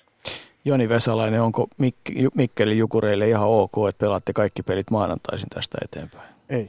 Meillä on kaikki lauantait ollut tähän mennessä loppuun myyty ja, ja tota, selkeä, selkeä ero on meillä, meillä sillä lailla, että tietenkin maanantai tiistai on surkeimmat päivät ja, ja tota, jos me pelataan keskiviikko torstai, niin meillä on sinne 3400 3600. Ja sitten jos on perjantai-peli, niin päästään sinne 3800, mutta sitten jos on lauantai, niin sitten on ollut halli täynnä tähän mennessä. Ja, ja tota, on, on tossa, meillä on ihan selkeästi, kyllä näkyy se pelipäivä merkitys, että et, tota, tietenkin on joitakin paikkakuntia nyt, nyt tota, myöskin ennen oli se, että haluttiin viikkopelejä ihan sen takia, että yritys väki kävisi paremmin paikalla viikolla ja viikonloppuna ei. Mutta mut kyllä niin tuossa liikassa suuntaus on koko ajan mennyt siihen, että et, tota, perjantai ja lauantai on ne meidän, meidän parhaat päivät ja, ja tota, sitten tukipäivinä on se keskiviikko ja sitten huonompina vaihtoehtona tiistai ja maanantai. Mitä tähän Risto sanot? Tämä on ihan, ihan varmasti näin. Uskon, ihan täysin tämän. Tässä on yllättäviä paikakuntakohtaisia eroja, kun me tehdään otteluohjelmaa ja kysytään seuroilta, mitkä päiviä on, ja katsotaan ihan seurakohtaisia päivämääriä, niin siellä on nähtävissä joillakin paikkakunnilla. Mutta niin kuin Joni, Joni tuossa sanoi, sitten siellä tullaan moniin muihinkin vaikuttaviin tekijöihin, että joillain paikakunnilla sunnuntaiotteluiden järjestäminen on, on tota, äärettömän kallista, koska silloin mm. tullaan ylityökorvauksiin kaikkiin muihin. Ja sitten taas toisaalta arkipelit, niitä halutaan sen takia, että voidaan tarjota kumppaneille mahdollisuuksia tulla mukaan otteluihin, koska siihen ei taas viikonloppuottelut toimi. Mutta ihan varmasti mä tässä Mikkelin kupeessa, kun melkein asun, niin tiedän kyllä on Mikkelin tilanteen ja silloin se toimii juurikin näin. Hyvä Risto. Nyt tota, jatketaan taas matkaa eteenpäin ja lähdetään Turun suuntaan kuulostelemaan. Otetaan vähän hevostelua tähän väliin. Kiitos kovasti mukanaolosta ja hei hienoa Veikkausliiga kautta. Kiitoksia ja oikein hyvää illanjatkoa ja tervetuloa Veikkausliigaotteluihin. Ehdottomasti. Ylepuheen urheiluiltaa.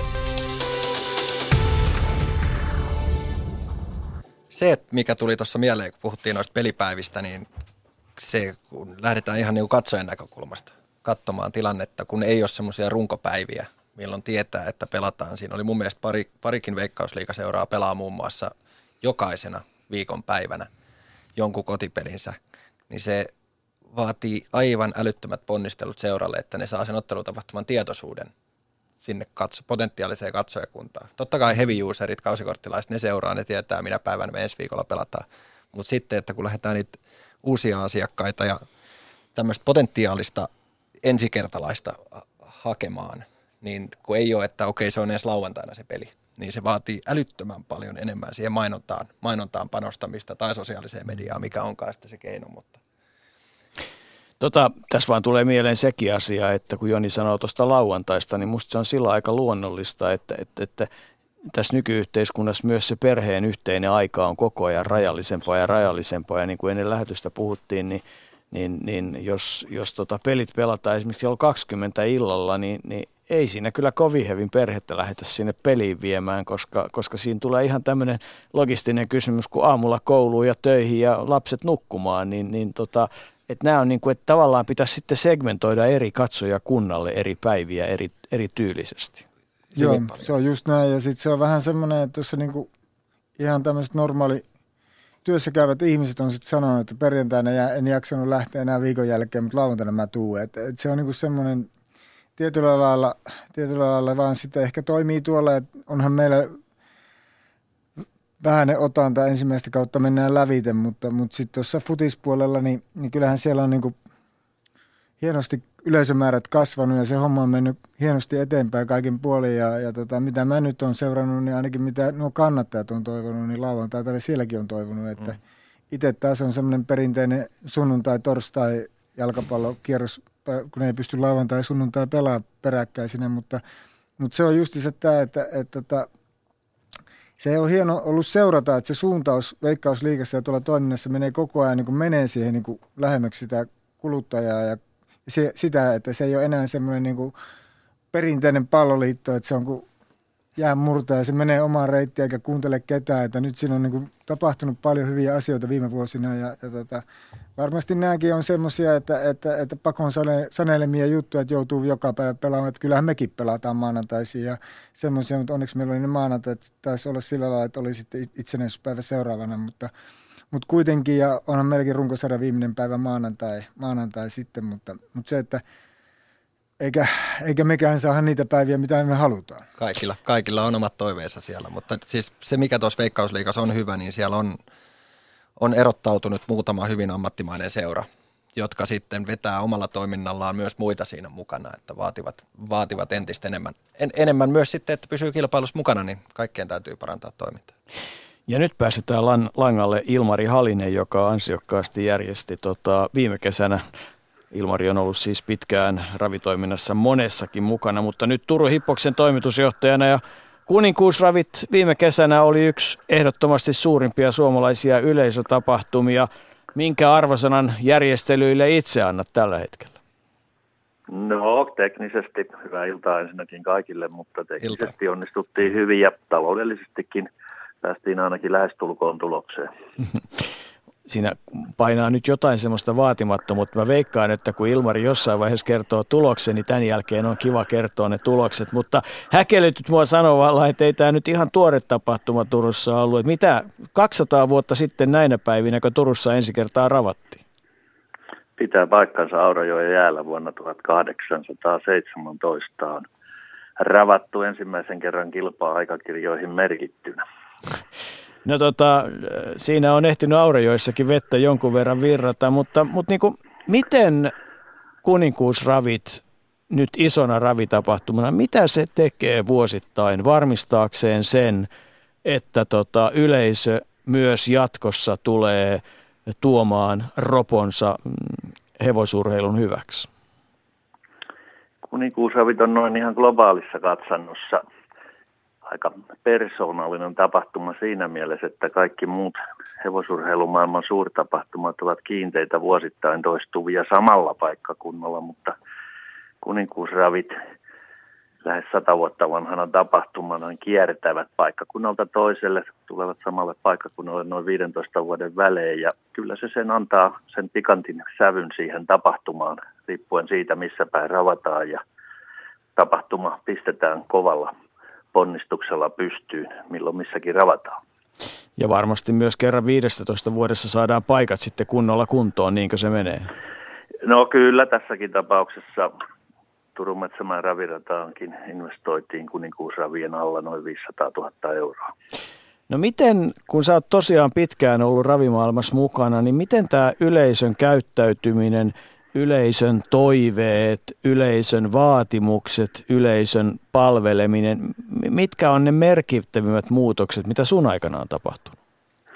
No vaatimustaso nousee vuosi vuodelta, tilapäisrakentamisen tarve nousee vuosi vuodelta, kommunikaatiotarpeet, tällaiset tekniset asiat, mitä vaaditaan esimerkiksi tyylikkään TV-lähetyksen tuottamiseen – tai sitten otetaan ihan käytännön esimerkki, kun pelaaminen osittain ja pitkälti mennyt mobiililaitteisiin, niin niidenkin pitää toimia. Niin, että et siis toisin sanoen nämä tämän tyyppiset tekniset vaatimukset. Mitä sitten muuten yleisökäyttäytyminen, kun ajatellaan ää, perinteisesti niin kuin kesätapahtuma on ollut grillimakkaraa ja, ja jotain siihen liittyvää, niin niin tota, onko ihan oikeasti kuultu yleisöä ja onko yleisöltä tullut viestiä, että mitä me oikeasti tänne halutaan? No kyllä grillimakkaraakin vielä saa, mutta, mutta nimenomaan tullaan ravintolapalveluihin, niin esimerkiksi Turussa niin erittäin isosti monipuolistettiin sitä. Oli pizzaa ja falafelia ja ties mitä tarjolla. Ja sitten ehkä toinen osa, että iso osa tämän päivän ravivieraista edellyttää – VIP-tason ruokailua ja totta kai myöskin sen tason majoituksia sitten, koska kuninkuusavit on kaksi- tai kolmipäiväinen tapahtuma. Mm. Vippi kuninkuusaveessa on noin 2000 henkeä päivässä. Mm. Onks teillä... Kokonaisyleisön määrä 54 000. Se on hieno, se on valtavan hieno määrä. Vili Nurmi tässä, tervehdys. Hei Vili. Tota, minkälainen tämmöinen niin hyvähenkinen kilpailu teillä on vuosittain järjestäjien kesken? Onko siellä semmoinen, että pistetään aina paremmaksi kuin edellinen tai miten paljon te jaatte tietoa sitten edellisen vuoden järjestäjien tai edellisten vuosien järjestäjien ja sitten tulevien järjestäjien kesken?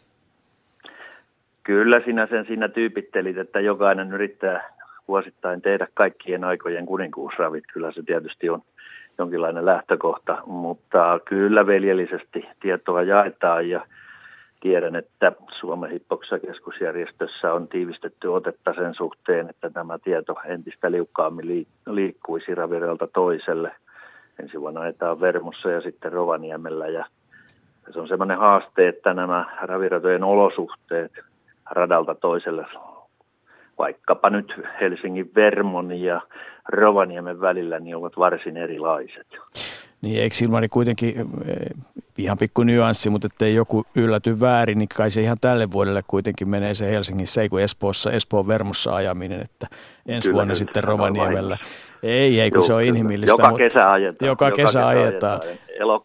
Tuossa yleensä heinä-elokuun taitteessa. Kyllä, kyllä, ehdottomasti. Ja tota, mutta et jos ajatellaan nyt, kun on siis, äh, äh, kuinka tärkeä se kilpailu, se urheilu, se Suomen hevonen siellä on, kuinka tärkeä vai, vai onko tärkeämpää, onko tutkittu sitä yleisöä, että mikä on sun motiivis tulla tänne 30 000 muun kanssa per päivä tai 25-30 muun kanssa, tuhannen kanssa per päivä, että onko se se, että täällä on hevosia ja kilpailua vai pelata vai onko se se, että kaikki muutkin on täällä? Kuinka paljon te olette tutkinut kyllä, tätä?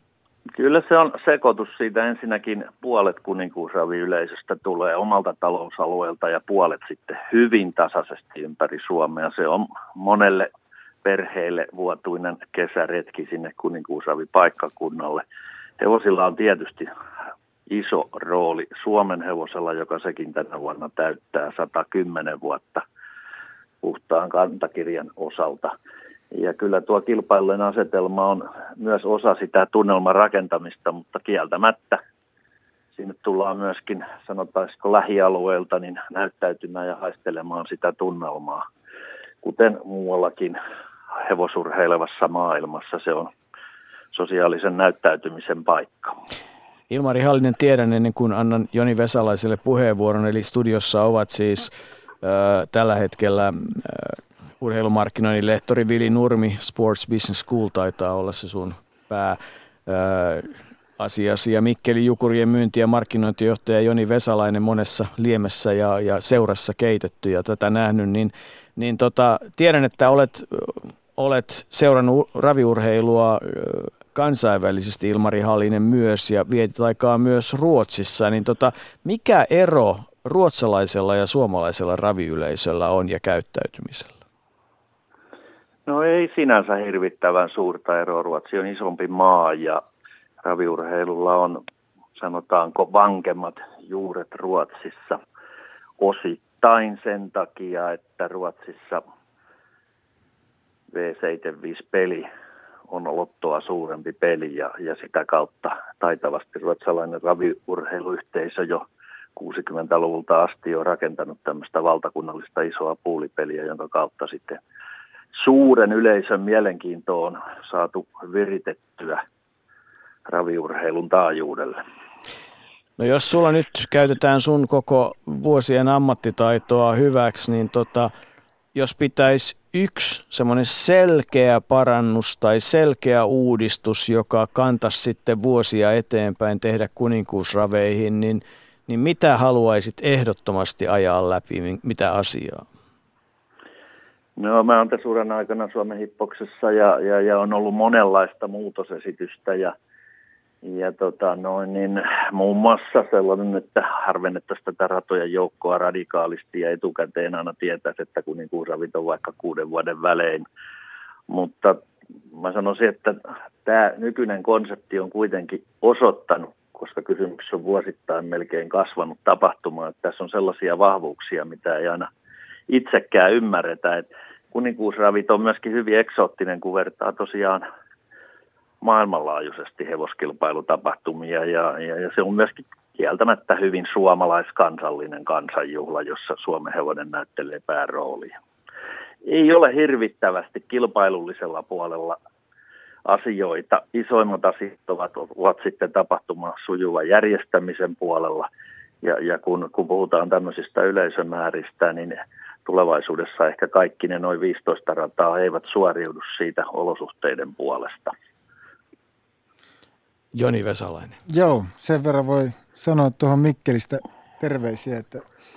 että tota, Raviradalta. Me, niin, meillä on Raviradan Melkein. kanssa erittäin tota, hyvä ja tiivis yhteistyö ja nyt meillä on yhteisputkikin siinä välissä, että tota, lähinnä tähän teidän, teidän tota, palvelutarjontaan, niin voi sanoa, että, että ainakin Mikkelin jäähallissa kaikki VIP-asiakkaat syö raviraalla tehtyä ruokaa ja, ja tota, on hyvin kelvannut ja, ja, palki, ja tota, laatu on ollut hyvää ja, ja tota, siinä kun ensi kaudella saadaan u- uudeksi VIP-tilaksi meillekin myyntiin, tulee sitten Raviraan katsomotilat 300 paikkaa, niin tuossa kun tota jalkapallokeskustelua käytiin, niin, niin tuli vaan mieleen, kun Kalervo Kummola aikoinaan sanoi, että kaikki suomalaiset jalkapallojoukkueiden pitäisi, kannattaisi pelata tuolla Raviraalla, niin siellä olisi aika hienot VIP-tilat ja, ja systeemit niin kuin valmiina ja, ja tota, muistelen vaan, kun tuossa 2007-2013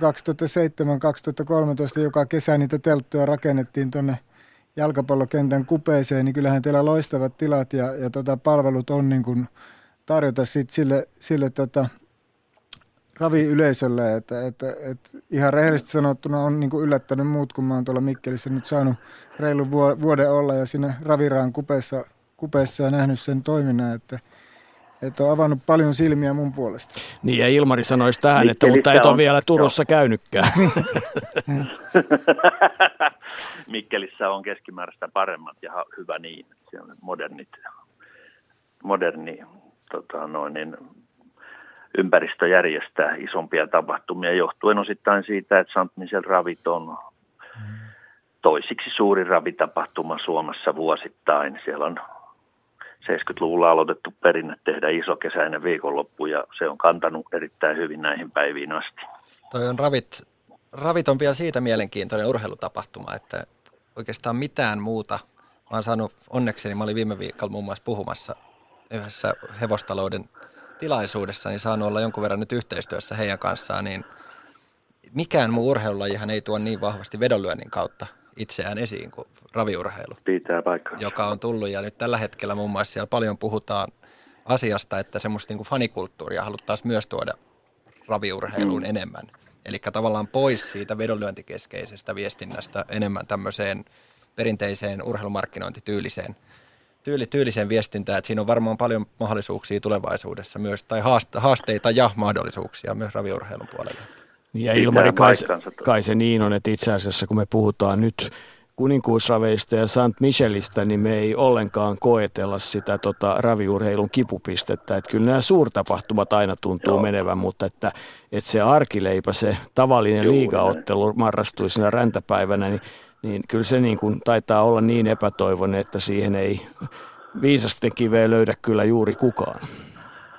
Se on näin, ja kun meidän liigamme ajetaan Suomessakin joka päivä kilpaa, paitsi jouluaattona ja joulupäivänä, niin se 363 viikon vuoden päivää ja noin 520 ravikilpailua, niin, niin se, on se, se on se arkinen työ, minkä parissa tehdään lujasti töitä, että saadaan rahaa kerättyä sen verran, että sitten muutamana juhlaviikonloppuna jaetaan satoja tuhansia palkintoja. Ja sielläkin Digi on tuonut sen jokaisen puhelimeen sen saman mm. ravitapahtuman. Juuri sama, näin. Sama, sama Tämä sama Vaikka televisioistuminen on tapahtunut. Kyllä. Vaikka ravit kuinka olisi parasta paikan päällä, niin kuin meidän slogan tänä iltana on, tai sportti on parasta paikan päällä, niin, niin kyllä siinä haastetta näin. riittää. Ja Toki niin kuin tuohon peliin halusin sen ehkä todeta kaikille, että, että, että ihan globaalisti on todettu, että hevonen sinänsä pelikohteena on maailman paras. Se on riittävän ennustettava, tarpeeksi yllätyksellinen ja joku on sanonut, että kolmantena, että hevosten kanssa on vielä vaikea sopia. Joo, näin se, näin se taitaa olla. Ilmari Hallinen, hei kiitos mukanaolosta ja tota, lykkyä kaikkiin projekteihin Turun suuntaan. Oikein paljon kiitoksia ja erittäin mielenkiintoinen keskustelu ollut tänä iltana. Ylepuheen urheiluiltaa.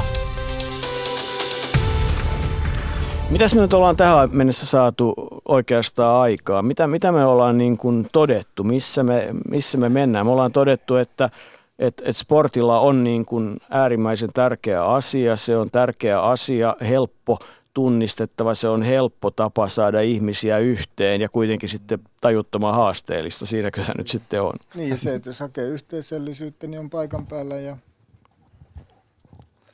Onhan toi, siis maailma muuttuu, niin kuin tässä on mm. tänäänkin moneen kertaa jo tullut, tullut esiin ja se, että ihan faktisesti mun mielestä pitää myöntää, että moni muualla on muuttunut meitä nopeammin. Et katsotaan, että miten musiikki musiikkitoiminta on muun muassa pystynyt itsensä muuttamaan siihen digitaaliseen muotoon ja silti nostamaan keikat ihan uudelle tasolle. Okei, taas tullaan siihen, että liikajoukkue vetää 30 kertaa vuodessa samassa kaupungissa 3000 ja 5000 ihmistä, eihän niihin lukuihin pääse mikään muu viihdetarjonta. Mutta niin kuin jos katsotaan niitä mahdollisuuksia, mitä urheilulla tässä vielä on, niin kyllähän meillä on vielä monta askelta ottamatta siinä – Kyllä. joka taas mahdollistaa sen yhteisöllisyyden, kun me tunnetaan meidän kohderyhmät paremmin ja pystytään tarjoamaan heille entistä enemmän. Ja mun mielestä sen, mikä näin kahden pienen lapsen isänä, niin on tärkeää, että siis urheilu tietyssä mielessä myöskin kulttuuria ja siis on kulttuurikasvatusta. Hetkinen, hetkinen, aika lisä. Jussi, lause niin. uudestaan. Urheilu on jossain mielessä. Pedä yli nyt. Urheilu on kulttuuri, no, nyt saat jatkaa. Niin. Tein tässä ehkä, haluan tehdä eron kulttuurin, äh, perinteisen taidekulttuurin ja urheilun näin, mutta siis tarkoitan sitä, että sen siis urheilun katsominen televisiosta on aivan eri asia kuin paikan päälle menemisestä.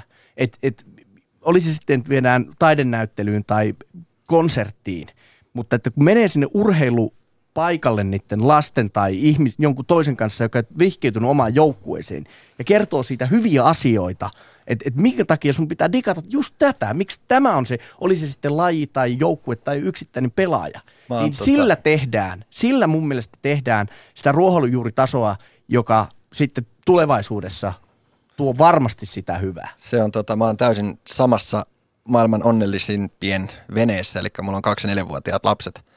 Lapset taas tällä hetkellä ja mä oon muuttunut kohderyhmästä. Itse mä oon huomannut, että mä oon muuttunut täysin eri kohderyhmää. Että arkisin 18.30 mulla ei, ole, ei mulla käy edes mielessä, että mä voisin lähteä niin kuin itsekseni katsomaan urheilua, koska on kotona hieman tärkeämpiä askareita siinä vaiheessa.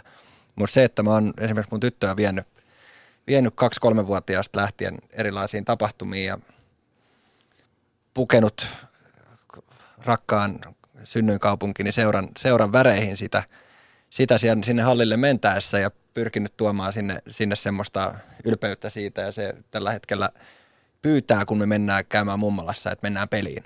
Eli se on saatu, että mm. kyllähän se niin kuin meidän vanhempien rooli, niin kuin puhutaan Englannista, että ne siirtyy – siirtyy, niin jonkunhan se työ on tehtävä. Siellä on seuran tehtävä työ, mutta kyllä se meidän vanhempienkin työ on tehtävä. Jos me halutaan, että meidän lapset käy tulevaisuudessa tapahtumissa, niin kyllä meillä on itselläkin iso rooli siinä välissä. Että. Nyt mä haastan teitä vaikealla asialla, minkä pitäisi olla älyttömän helppo. Siis puolet tämän yhteiskunnan jäsenistä on naisia ja tyttöjä ja ja valtaosaltaan me puhutaan sportissa jatkuvasti siitä, että, että miten tota miehet tulee katsomaan, pojat tulee katsomaan, miten kaljaa myydään katsomossa.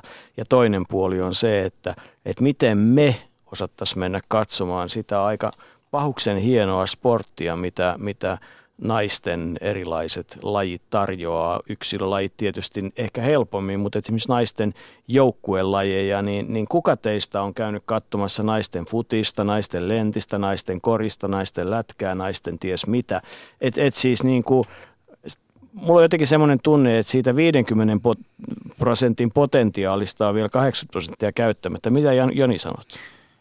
Joo, kyllä nä, se näin on ja kyllähän mä kävin kävin tuossa eilen katsoa viimeksi naisten koripalloa ja, ja tota, syksyllä kävin katsoa, kun Jypki nousi liikaa Jyväskylässä naisten, naisten, ja, naisten tota jalkapallossa ja sitten kun kotona on tuommoinen entinen maajoukkueen lentopalloilija la, vaimona ollut 30 vuotta, niin kyllä, kyllä se mulla on niin ollut lähellä, että, että tota, naisurheilu on, on tota, sillä lailla sillä lailla on mukavia tapahtumia, mutta se, että kun mäkin menen niitä katsomaan, niin siellä on aina joku syy, että siellä on joku tuttu tai joku, joku mm. sitten, sitten tota, jonkun lapsi pelaa tai tämän tyyliset asiat. Että kyllä se vaan se kosketuspinta siihen on, on niin kuin sit oltava, että niihin tapahtumiin lähtee. Et on se vapaa-aika tänä päivänä itse kullakin niin kuin – niin, niin kuin kortilla, että se, että, että siinä pitää olla jotain muutakin kuin se varsinainen peli, että tulee lähettyä. Mutta eikö, eikö tota, asiakaspotentiaali ole valtava? On, on, on. Ja se, että kyllähän niin kuin se on jännä, jännä homma, että,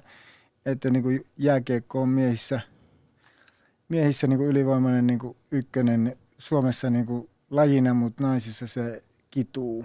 Ja sitten kun tulee olympialaiset, niin tulee se pläjäys ja kaikki jännittää, että saako Suomen naiset mitalin, mutta heti, heti kun oma liiga alkaa, niin heidät unohdetaan täysin. Mutta ot, otatteko te naiset huomioon tota, teidän asiakkaina kuinka paljon? Kuinka paljon teillä on, on niin kuin pohdittu sitä, että et mä väitän nimittäin, että naiset on yhtä ammattimaisia jääkiekon katsojia, seuraajia ja yhtä kiihkeitä mukana eläjiä, ellei kiihkeämpiä kuin miehet, niin, niin miten te otatte huomioon? No kyllä meillä otetaan, otetaan sillä lailla, että meillä on kasvisvaihtoehtoja ja meillä on ruokaa ja meillä on se, semmoista tarjontaa, tarjontaa siellä, että tota, he voivat myöskin syödä siellä jotain ja juodakin jotain, ettei ole sitä ihan perinteistä, perinteistä mössöä, mitä on niin monessa urheilutapahtumassa. Ja sitten tietenkin se, että, että meillä on niin onnellinen tilanne Mikkelissä, että meillä on uusi siisti halli, missä on hienot tota, vessat ja ynnä muuten niin voidaan niin käydä, käydä, että siellä pystytään viihtymään. Ja sitten me yritetään rakentaa sinne, että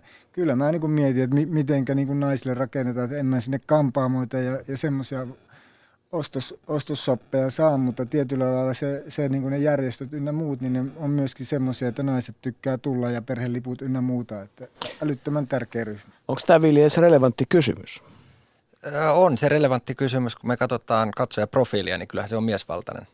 Mm. Valtainen, että kyllähän meillä on selkeästi, selkeästi miesten urheilua seuraa enemmän miehet. Ja tota, on, okei, se on ympäri maailman ympäri maailman se on aika, aika samanlainen profiili, mm. että ei, se, ei, ei me olla Suomessa mitenkään, mitenkään tota ainut, ainutlaatuisia siinä, mutta siis kyllä mun mielestä, no katsotaan suoraan, jos kysytään, että minkälainen on urheilujohtaja, mielikuva siitä. Se on keski-ikäinen, kenties vähän ylipainoinen, tummassa puvussa oleva mies, ehdottomasti mies. Jos kysytään yleisesti ihmisten mielikuvia, niin osaako tämmöinen mies – tuottaa palveluita, ymmärtääkö hän naista niin, että mitä se, mitä se nainen voisi siellä vaatia. Mielenkiintoista on se, että kun on paljon tapahtumia tutkinut, tutkinut niin aika vähän ne naisten toiveet ja eroaa miesten toiveista. Että siellä ei ole mitään selkeää mm. eroa. Että me aika harvoin edes nykyään luokitellaan katsojia naisiksi tai miehiksi, koska se ei se ole kuin vessojen määrässä kiinnostava kiinnostava. Tota... Niin no, tähän mä olen oikeastaan tulossa, että, että, tota, että jos ajatellaan sitä motiivia, että sä tulet sinne koska sä kuulut siihen heimoon, koska siellä on muita, koska siellä luodaan sosiaalisia kontakteja, niin eihän tässä pitäisi niin kuin lähtökohtaisesti olla mitään eroa siitä, että oletko sä mies vai oletko sä nainen. Vai onko se niin, että mies lähtee matsiin ja nainen jää edelleenkin kotiin? Minusta on mielenkiintoista nähdä nyt, on äärimmäisen hienoa, hienoa että S palkkasi naistoimitusjohtajan. Niin se, että mitä, mitä se tuo sille mielikuvalle niin kuin naisten keskuudessa, että okei, täällä meidän seuralla onkin nyt naistoimitusjohtaja. Vaihtaa, vaihtuuko se koko mielikuva siitä seurasta yhtäkkiä lähestyttävämmäksi tai muuta? Tuossa oli mm. mielenkiintoinen noista vessoista, kun puhuttiin. Mä ennen nykyistä työtä niin olin Infront Finlandilla tekemässä tapahtumia ja myymässä niitä, niin tota, Finnair Masters golfkisa oli yksi omista projekteista siellä. Ja meillä oli siellä miehille ihan normaalit tämmöiset vuokrabajamajat. Naisille oli hienoin luksus kärry, mitä Suomesta löytyi, Suomesta löytyi jossa oli meikkipöydät ja kaikki, kaikki siellä kenttäolosuhteissa. Että kyllä niin kuin, kyllä se on semmoinen asia, joka täytyy naisille ainakin laittaa kuntoon, että me miehet nyt kuseksitaan mihinkä nurkkaa tahansa, mutta naisille, na, naisille toi asia. Tuohon voisi sanoa, että valitettavasti. Mutta Kyllä, tota, just näin. Mm. Eikä itsestä puhuta tietenkään, vaan yleisesti miehistä. Niin, tota, en minä, mutta pojat. Niin. Niin, niin. Ei, mutta että, tota, ettei me nyt kuulosta. Siis tämä on, niin on sillä muista hankala tilanne, että kun mä katson tiettyjä lajeja, siis no, nythän siis yksilölajeissa, jos katsot yleisurheilua – ää, niin, niin ei ole mitään eroa siitä, että, että sä katsot yhtä lailla naisten miesten suorituksia. Se on niin kuin mm. tullut mm. siihen,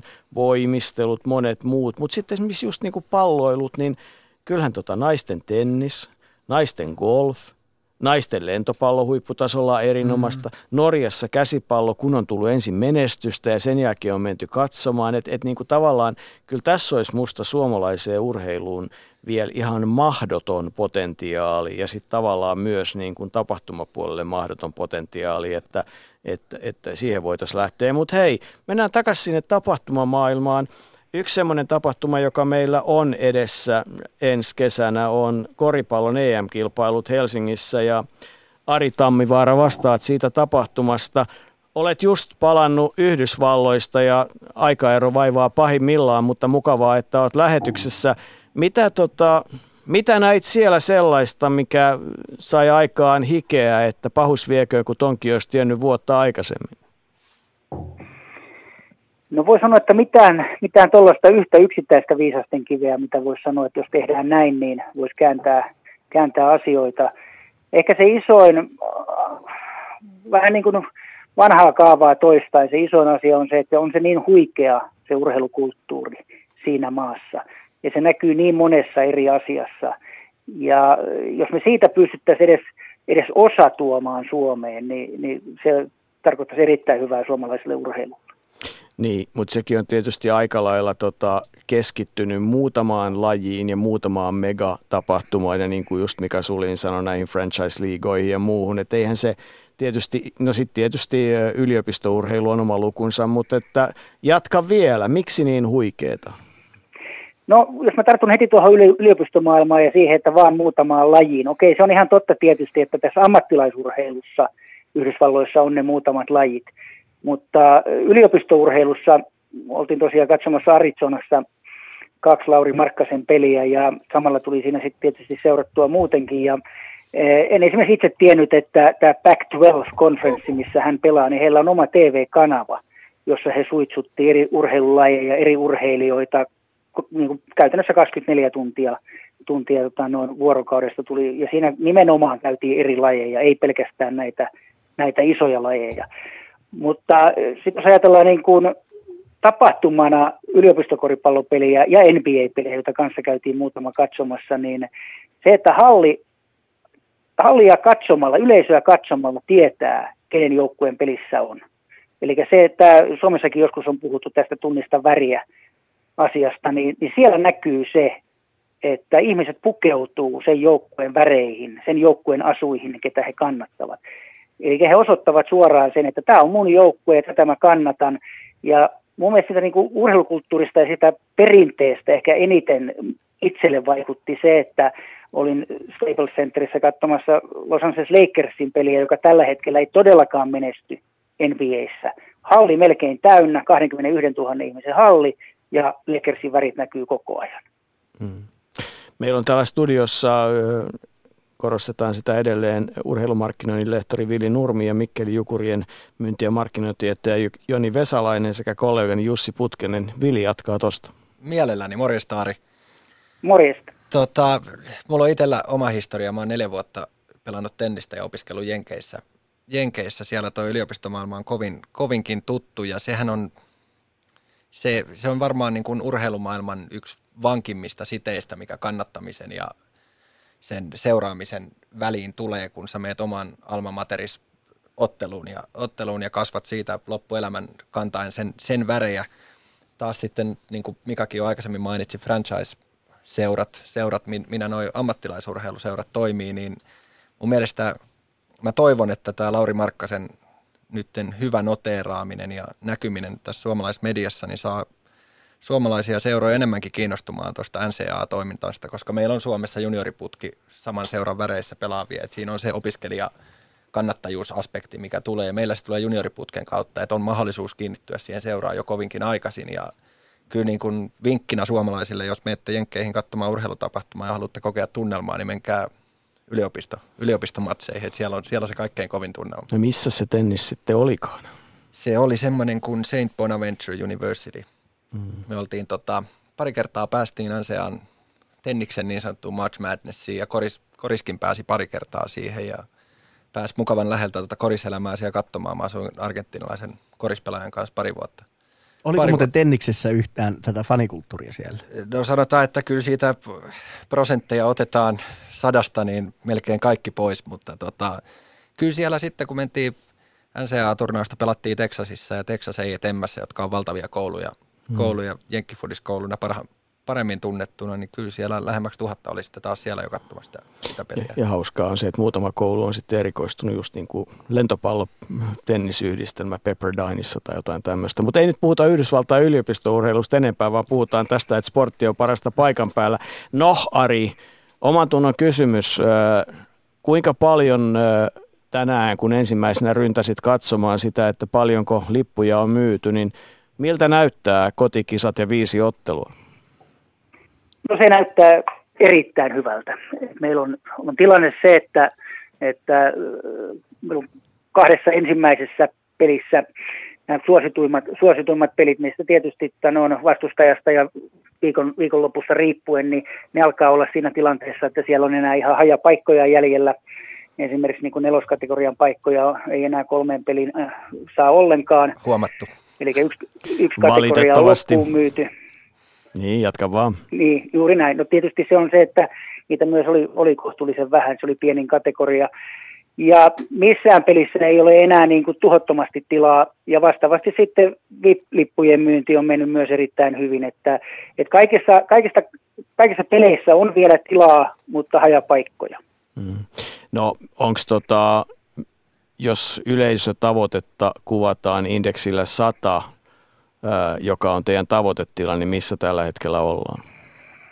niin siinä on kaksi tekijää tässä asiassa, että, että Suomen, peleissä, Suomen peleissä mennään siinä kahdeksan ja yhdeksän välissä, mutta sitten tietysti kun päivän aikana pelataan yhteensä kolme peliä, joista Suomen peli on se viimeinen peli, ja nämä kaksi, kaksi muuta peliä pelataan niin sanotussa omassa sessiossa, eli yhdellä lipulla näkee kaksi peliä, niin niihin peleihin tietysti on vielä kaikkia mahdollisia paikkoja vapaana, vapaana että se on, se on ihan selvää, että Suomessa Suomen peli on se, mikä kiinnostaa, ja se on myös se tässä FIPAn uudessa konseptissa se, että kisat on jaettu, eli on neljä isäntää, mikä tarkoittaa sitä, että joka kaupungissa on isäntäjoukkue, mikä helpottaa sen isäntäjoukkueen pelien myyntiä.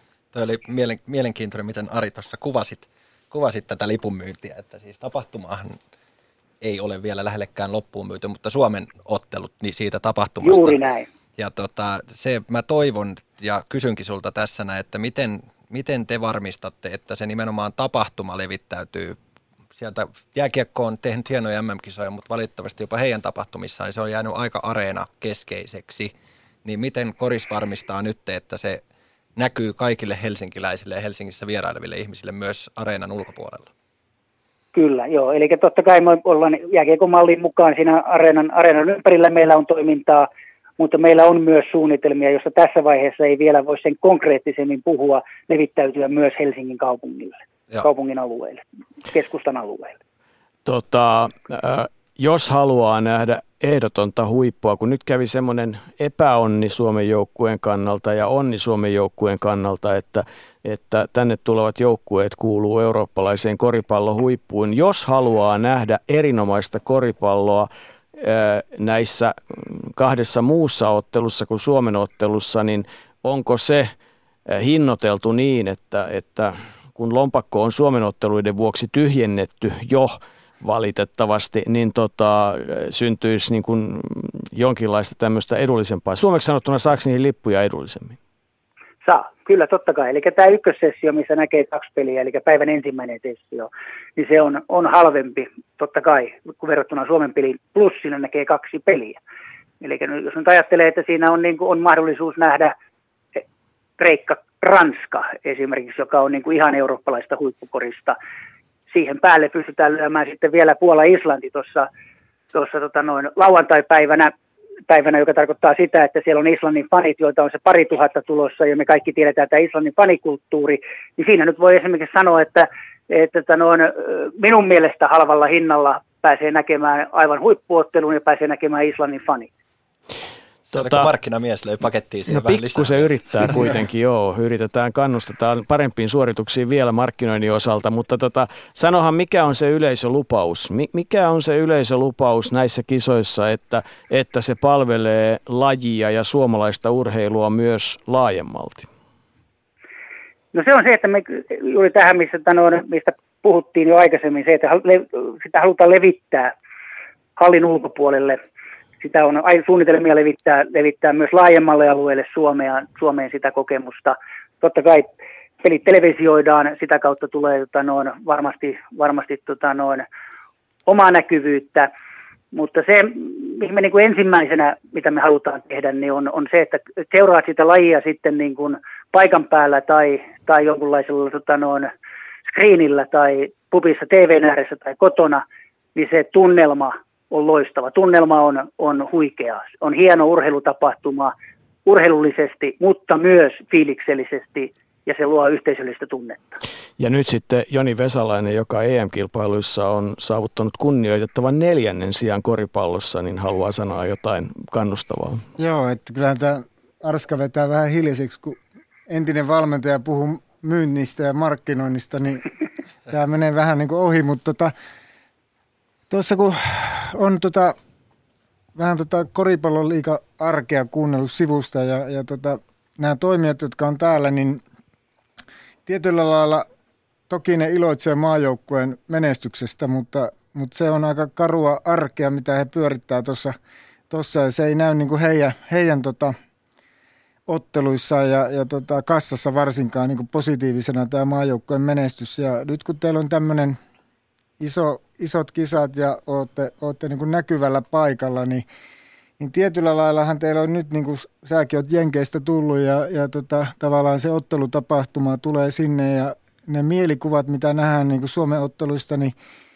jää katsojalle mieleen ja, ja tavallaan voisi sitten välittyä myöskin paikallisessa koris, korisliigassa ja, ja tota, otteluissa, että onko siinä ideaa, että tuotte jotain uutta, uutta semmoista, mitkä myös sit seurat vois niinku suoraan viedä, viedä tuonne korisliikaan ja paikkakunnille semmoisia elementtejä, että itse itse on käynyt NBAta katsoa ja nyt kävin katsoa NHL ja tuossa vuosi sitten tarkalleen, tarkalleen tota kolme peliä New Yorkissa ja, ja tota, kyllähän nämä niin koripallon tapahtumassahan niin elementit on ihan erilaiset ja, ja se johtuu ihan siitä, että sinne kentälle päästään ja muutenkin, muutenkin niin kuin siellä, siellä niin kuin ei semmoista kuollutta hetkeä ole ja tietyllä lailla se on niin kuin ohjattu tapahtuma ihan niin kuin joka sekunnille. Et jääkiekkopelissähän niin kuin suuret erot, niin kuin mitä mä koin niin kuin Suomeen, oli se, että että, että tota, kolme eri, eri seuraa kävin New Yorkissa katsomassa, niin kaikkien kannustus lähti Let's Go ja joukkueen nimi. Eli se oli yksinkertaista, että kaikki pääsee mukaan, mikä Suomessa on tehty vähän vaikeaksi.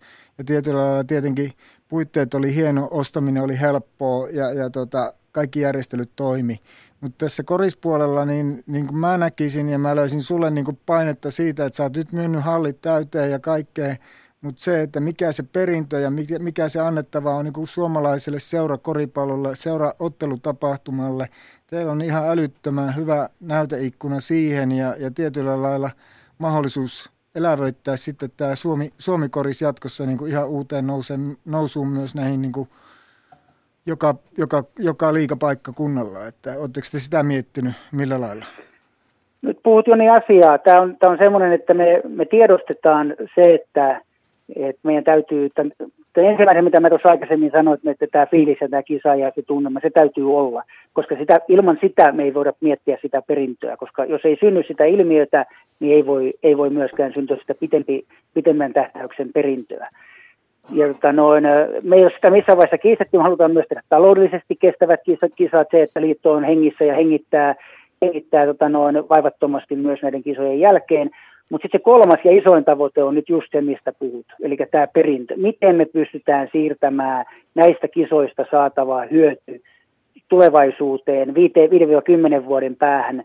Ää, ensin myös siihen, että tähän, tähän siihen, että me pystytään houkuttelemaan lisää nuoria tämän hyvän, hyvän lajin ja harrastuksen pariin, mutta myös se, että miten me pystytään tukemaan meidän liikajoukkueita, meidän nousevia, nousevia divisionajoukkueita parempaan toimintaan. Ja tätä me ollaan taustassa mietitty paljon. Valitettavasti tähänkään ei ole mitään viisasten kiveä. Että jos tämän olisi mm. pystynyt kirjoista lukemaan, mitä olisi tehty jo aikaisemmin. Niin Vili olisi ja... opettanut se. Tuossa on itse asiassa nyt on pakko sanoa, että historian paras opinnäytetyö, mitä on ikinä työelämän noista kehittämishankkeista tullut, niin valmistui meillä pari, pari kuukautta sitten. Oli tämmöinen Ja olen saanut tutustua siihen, kiitoksia. Se oli tästä Legacy, jos puhut nimenomaan kyllä, tästä. Kyllä, Joo, olen tutustunut tähän ja sitä me ollaan käytetty, mä oon käyttänyt sitä niin kuin meillä, meillä meidän pohjana siihen, että on tuonut siitä näitä, näitä. Siinä on erittäin hyvin perattu se, että, että mitä voi lyhyellä ja pitkällä tähtäyksellä perintöön tehdä ja miten se Kyllä. luodaan. Ja, ja itse asiassa se, että se perintö on tämän koko tapahtuman tärkein asia. Koko miettintä lähtee ja, siitä, että mitä me tällä saadaan aikaan. Juuri näin. On se sitten taloudellista tai pyritty, sosiaalista tai muuta.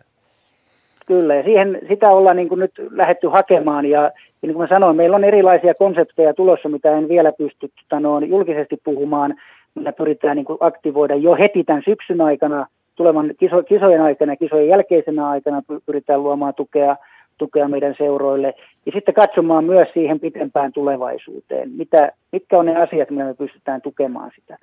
Jonille heitän tuohon vielä loppuun, että kyllä meidän, meidän se pitkän tähtäyksen iso asia, mikä meidän täytyy koriksessa ratkaista, on olosuhteet. Että mm. tällä hetkellä me pelataan valitettavasti koripalloa vielä jumppasaleissa, ja, ja se on esimerkiksi asia, minkä jääkiekko on pystynyt loistavasti ratkaisemaan. Ja, ja se on se tulevaisuudessa, jos me halutaan järjestää semmoisia ottelutapahtumia, missä yleisö todella pystyy viihtymään, niin se olosuhdeasia tulee olemaan ratkaiseva. Siihenkin on olemassa oivallinen ratkaisu ja siihen ei tartuta, koska mennään kohta asiassa eteenpäin, mutta että kyllä jokaiselle liikapaikkakunnalle pitää saada lähestulkoon uusi jäähalli, niin voidaan nämä jäähallit muuttaa sopivan kokoisiksi koripallohalleiksi ja lentopallo- ja salibändihalleiksi, niin siinähän tämä ongelma on, että annetaan jääkiekkoväen ratkaista tämä ongelma, eikö niin? Joo, ja niin, tässä... Helsingissähän tähän ollaan menossa. niin, ja Jyväskylässä taitaa olla sama tilanne, mutta tota, ihan niin kuin semmoisena loppuvinkkinä, että varmaan nämä koripalloliit, koripallon liigan seurat näkyy vahvasti sitten kisoissa eri pisteillä, jotta ne pystyy hankkimaan ihan konkreettisesti uusia pelaajia ja sitä kautta ne näkyy siellä ja houkuttelee katsojia ja myy kausikortteja seuraavan kauan peleihin siellä. Nyt veit sanat suusta. Hyvä. Aikamoinen lupaus. Jatketaan tästä. Näihin kisoihin on vielä jonkun verran aikaa. Mennään tuonne elo-syyskuun vaihteeseen, mutta nyt meillä on jo kiire Lahden suuntaan. Kiitos Ari Tammivaara mukanaolosta. Moi moi. Kiitos. Moi. moi. Ylepuheen urheiluiltaa. Urheiluiltaa jäljellä 12 minuuttia, näin on pari tuntia saatu miehen, mieleen ja nyt sitten otetaan yhteys Lahden suuntaan Janne Leskiseen ja, ja kuullaan, että mitä Janne pohtii, kun H-hetkeen on muutama hetki. Mä luulen, että nyt alkaa olla jo aika rauhallinen tunnelma, että pahimmat paineet on ollut jo vuosi tai kaksi tai kolme sitten tässä hommassa. Et nyt, on, nyt, nyt, nyt pitäisi sitten nauttia niistä työn tuloksista, katsotaan miten se sitten onnistuu, mutta, mutta tota, kyllä nämä isoja mahdollisuuksia. Se Suomessa on hienoja tapahtumia, muun muassa taitoluistelun MM-kilpailut tulee olemaan ja nythän hieno uutiset on se, että ilmeisesti jokaiseen lajiin saadaan suomalaisia osallistujia. Pikkuasia sekin.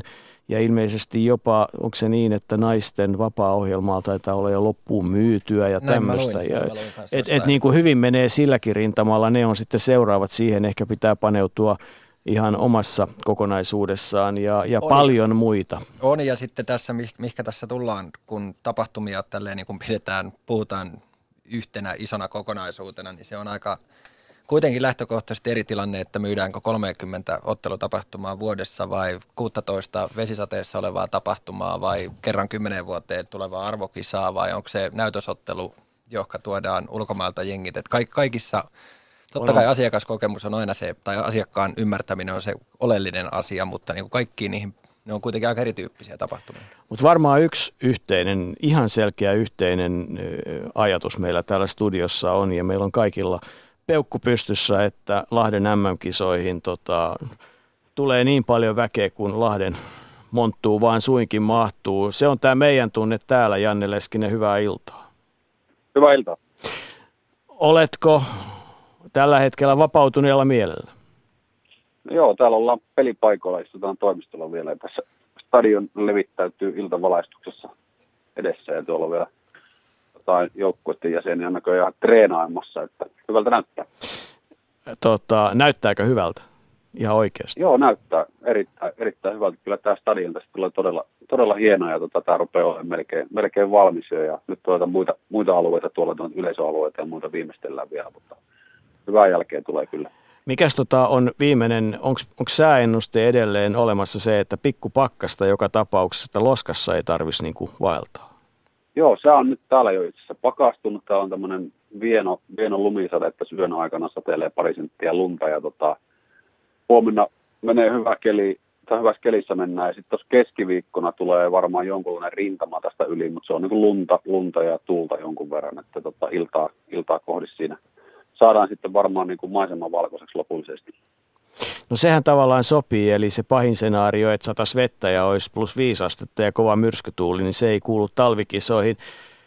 Tota, teillä on paljon yleisölupauksia ollut. Tuntuuko siltä, että pystytte ne yleisölupaukset täyttämään?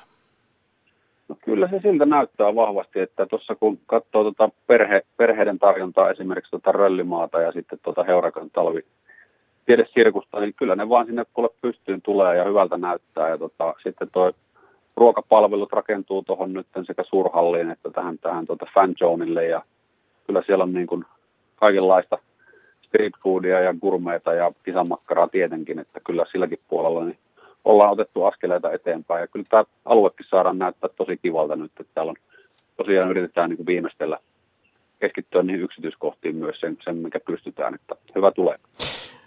Vili Nurmi studiossa yhtä lailla kuin Joni Vesalainen. Ja tota, lohduttaako sinua Janne ollenkaan se, että yleensä tota, tänä päivänä trendi on se, että kovin, kovin myöhään tehdään näitä lipunostopäätöksiä nykyisin tämmöisiin isoihin yleisötilaisuuksiin? No, joo, siis kyllä me sama on havaittu, että tota, ennakkolipun myyntihän on onnistunut kohtuullisesti ja me ollaan yli neljällä miljoonaa eurolla myyty – myyty noita ennakkolippuja, joka on ihan hyvä tulos. Ja tota, nyt esimerkiksi eilen meillä oli yli 30 000 kävijää meidän nettisivuilla, joista 65 prosenttia oli uusia kävijöitä. Meillä on koko aika live-seuranta, tiedetään ihan tasan tarkkaan se tilanne. Se indikoi kyllä sitä, että nyt kiinnostus on tosiaan räjähtämässä ja myös sitä, että ihmiset tekee todella myöhään niitä päätöksiä. Ja, joka on tietysti osittain valitettavaa, koska esimerkiksi 25. lauantaina on jo loppuun myytä lippuja ja sitten saa enää portiltakaan, että jotka on jättänyt päätökset myöhään, niin voi jäädä sitten herkusta paitsi. Mutta kyllä sinne vielä lippuja saa ja, ja tota, taidetaan aika monta kertaa sunkin kanssa puhua siitä, että, että vaikka, tota, vaikka nämä lajit, mitä Lahdessa näytetään, ne näyttää myös tv hyvältä, niin niin se ajatus, että kun on Lahdessa käynyt, ja Vili siihen varmaan yhtyy, että kun on Lahdessa käynyt ja nähnyt ne paikat, niin onhan se TV-stä seuraaminenkin ihan toinen juttu. No siis ensinnäkin se, että on Lahdessa käynyt. Tai no se nyt on toinen asia, mutta puhutaan Salpausselasta ehkä mieluummin. No niin. Pakko sanoa tuohon, mulla on, löytyy kotoa teepaita, jossa lukee, että it's never too hot in Lahti. Eli toivotaan, että se on se miinus kaksi ja aurinko paistaa, että ei ole liian kuumaa, kuumaa siellä tällä kertaa. Mutta tota, te olette, Janne, paljon tuonut kisoja esiin niin kuin hyvin ei-hiihtomaisella kulmalla tai hakenut, hakenut paljon erilaisia yhteistyökumppaneita, erilaisia spokespersoneita niin kuin hiihdon ulkopuolelta, niin oletteko te miten hyvin selvittänyt, että miten se mielikuva tapahtumista tai tästä kyseisestä tapahtumasta on muokkautunut tämän teidän juhlakisaviestintänne ansiosta versus sitten, että on aikaisemmin puhuttu enemmänkin hiihtotapahtumasta tai urheilutapahtumasta yleisesti? Joo, se on erittäin kiinnostava tieto ja nyt tietenkin toistaiseksi ollaan tavallaan sen palautteen varassa, mitä me saadaan niin kuin eri kanavista tai kun ihmisten kanssa juttelee. Ja se on ollut kyllä päällisin puolin tosi positiivista. Kyllä on niin huomattu, että nyt yritetään niin kuin tehdä uutta ja haetaan niin kuin sellaista uutta kokonaiselämystä, johon, johon sitten liittyy totta kai se urheilu, jonka ympärille kaikki rakentuu, mutta myös sitten niinä väliaikoina tämä niin kuin muu tarjonta. Ja sitten totta kai tehdään myös vaikuttavuustutkimusta sitten eri näkökulmista. Kisojen jälkeen saadaan sitten ne tulokset ja nähdään sitten, kuinka hyvin siinä onnistuttiin. Tuossa on ollut mielenkiintoinen nimittäin huomata, että kun tänä päivänä kun puhutaan vaikka festareista, niin aika monella sieltä alkaa flowssa tulee jo ihan muut asiat kuin se musiikki mieleen. Ja Lahdessa on tuotu hyvin var- vahvasti tätä niin kuin ruokaelämystä, muun muassa näitä ja lasten maailmaa ja muuta, niin se on kiva, kiva nähdä, että miten, miten se muokkaa sitä katsojakuntaa Mm. Että sehän nyt on, on pyritty viestimään, tai kisat on pyrkinyt viestimään hyvin vahvasti hyvin erilaisilla kärjillä eri kohderyhmille, miten se siis näkyy paikan päällä. Mutta varmaan se onkin se, että et eihän tuommoista kisaa ei, ei ole yhtä kohderyhmää, että on, on siis on ihmiset, jotka haluaa mennä seuraamaan väliaikalähtöjä ja edelleen tehdä muistiinpanoja ja jännittää sitä. Ja on ihmisiä, jotka haluaa mennä sinne, koska siellä on muut ihmiset ja on ihmisiä, jotka haluaa nähdä moderneja lajeja ja, ja joku haluaa nähdä vaan lajia ja, ja niin edelleen. Että et niin kuin kyllähän se iso kysymys on kuitenkin siitä, että, että siinä tapahtumassa pitäisi saada olla mukana ja, ja tota, mitä, onko teillä tulossa vielä jotain viime hetken jänniä viestejä, uusia lupauksia, mielenkiintoisia asioita? Mikä on viime hetken markkinointiisku? No on tulossa tuossa, jos säädetään yhtä mielenkiintoista keissiä, joka tuossa todennäköisesti sitten sprinttipäivänä niin kuin tapahtuu tässä stadionilla, joka koskettaa suomalaista urheilua vähän laajemminkin, mutta tota, sitä ei voinut tässä vielä paljastaa. No anna tulla mutta, vaan. Tota, no ei, tässä kato, suunnitelma on vielä kesken, tässä säädetään hommaa kuntoon, mutta tota, siitä tulee, siitä tulee hyvä juttu.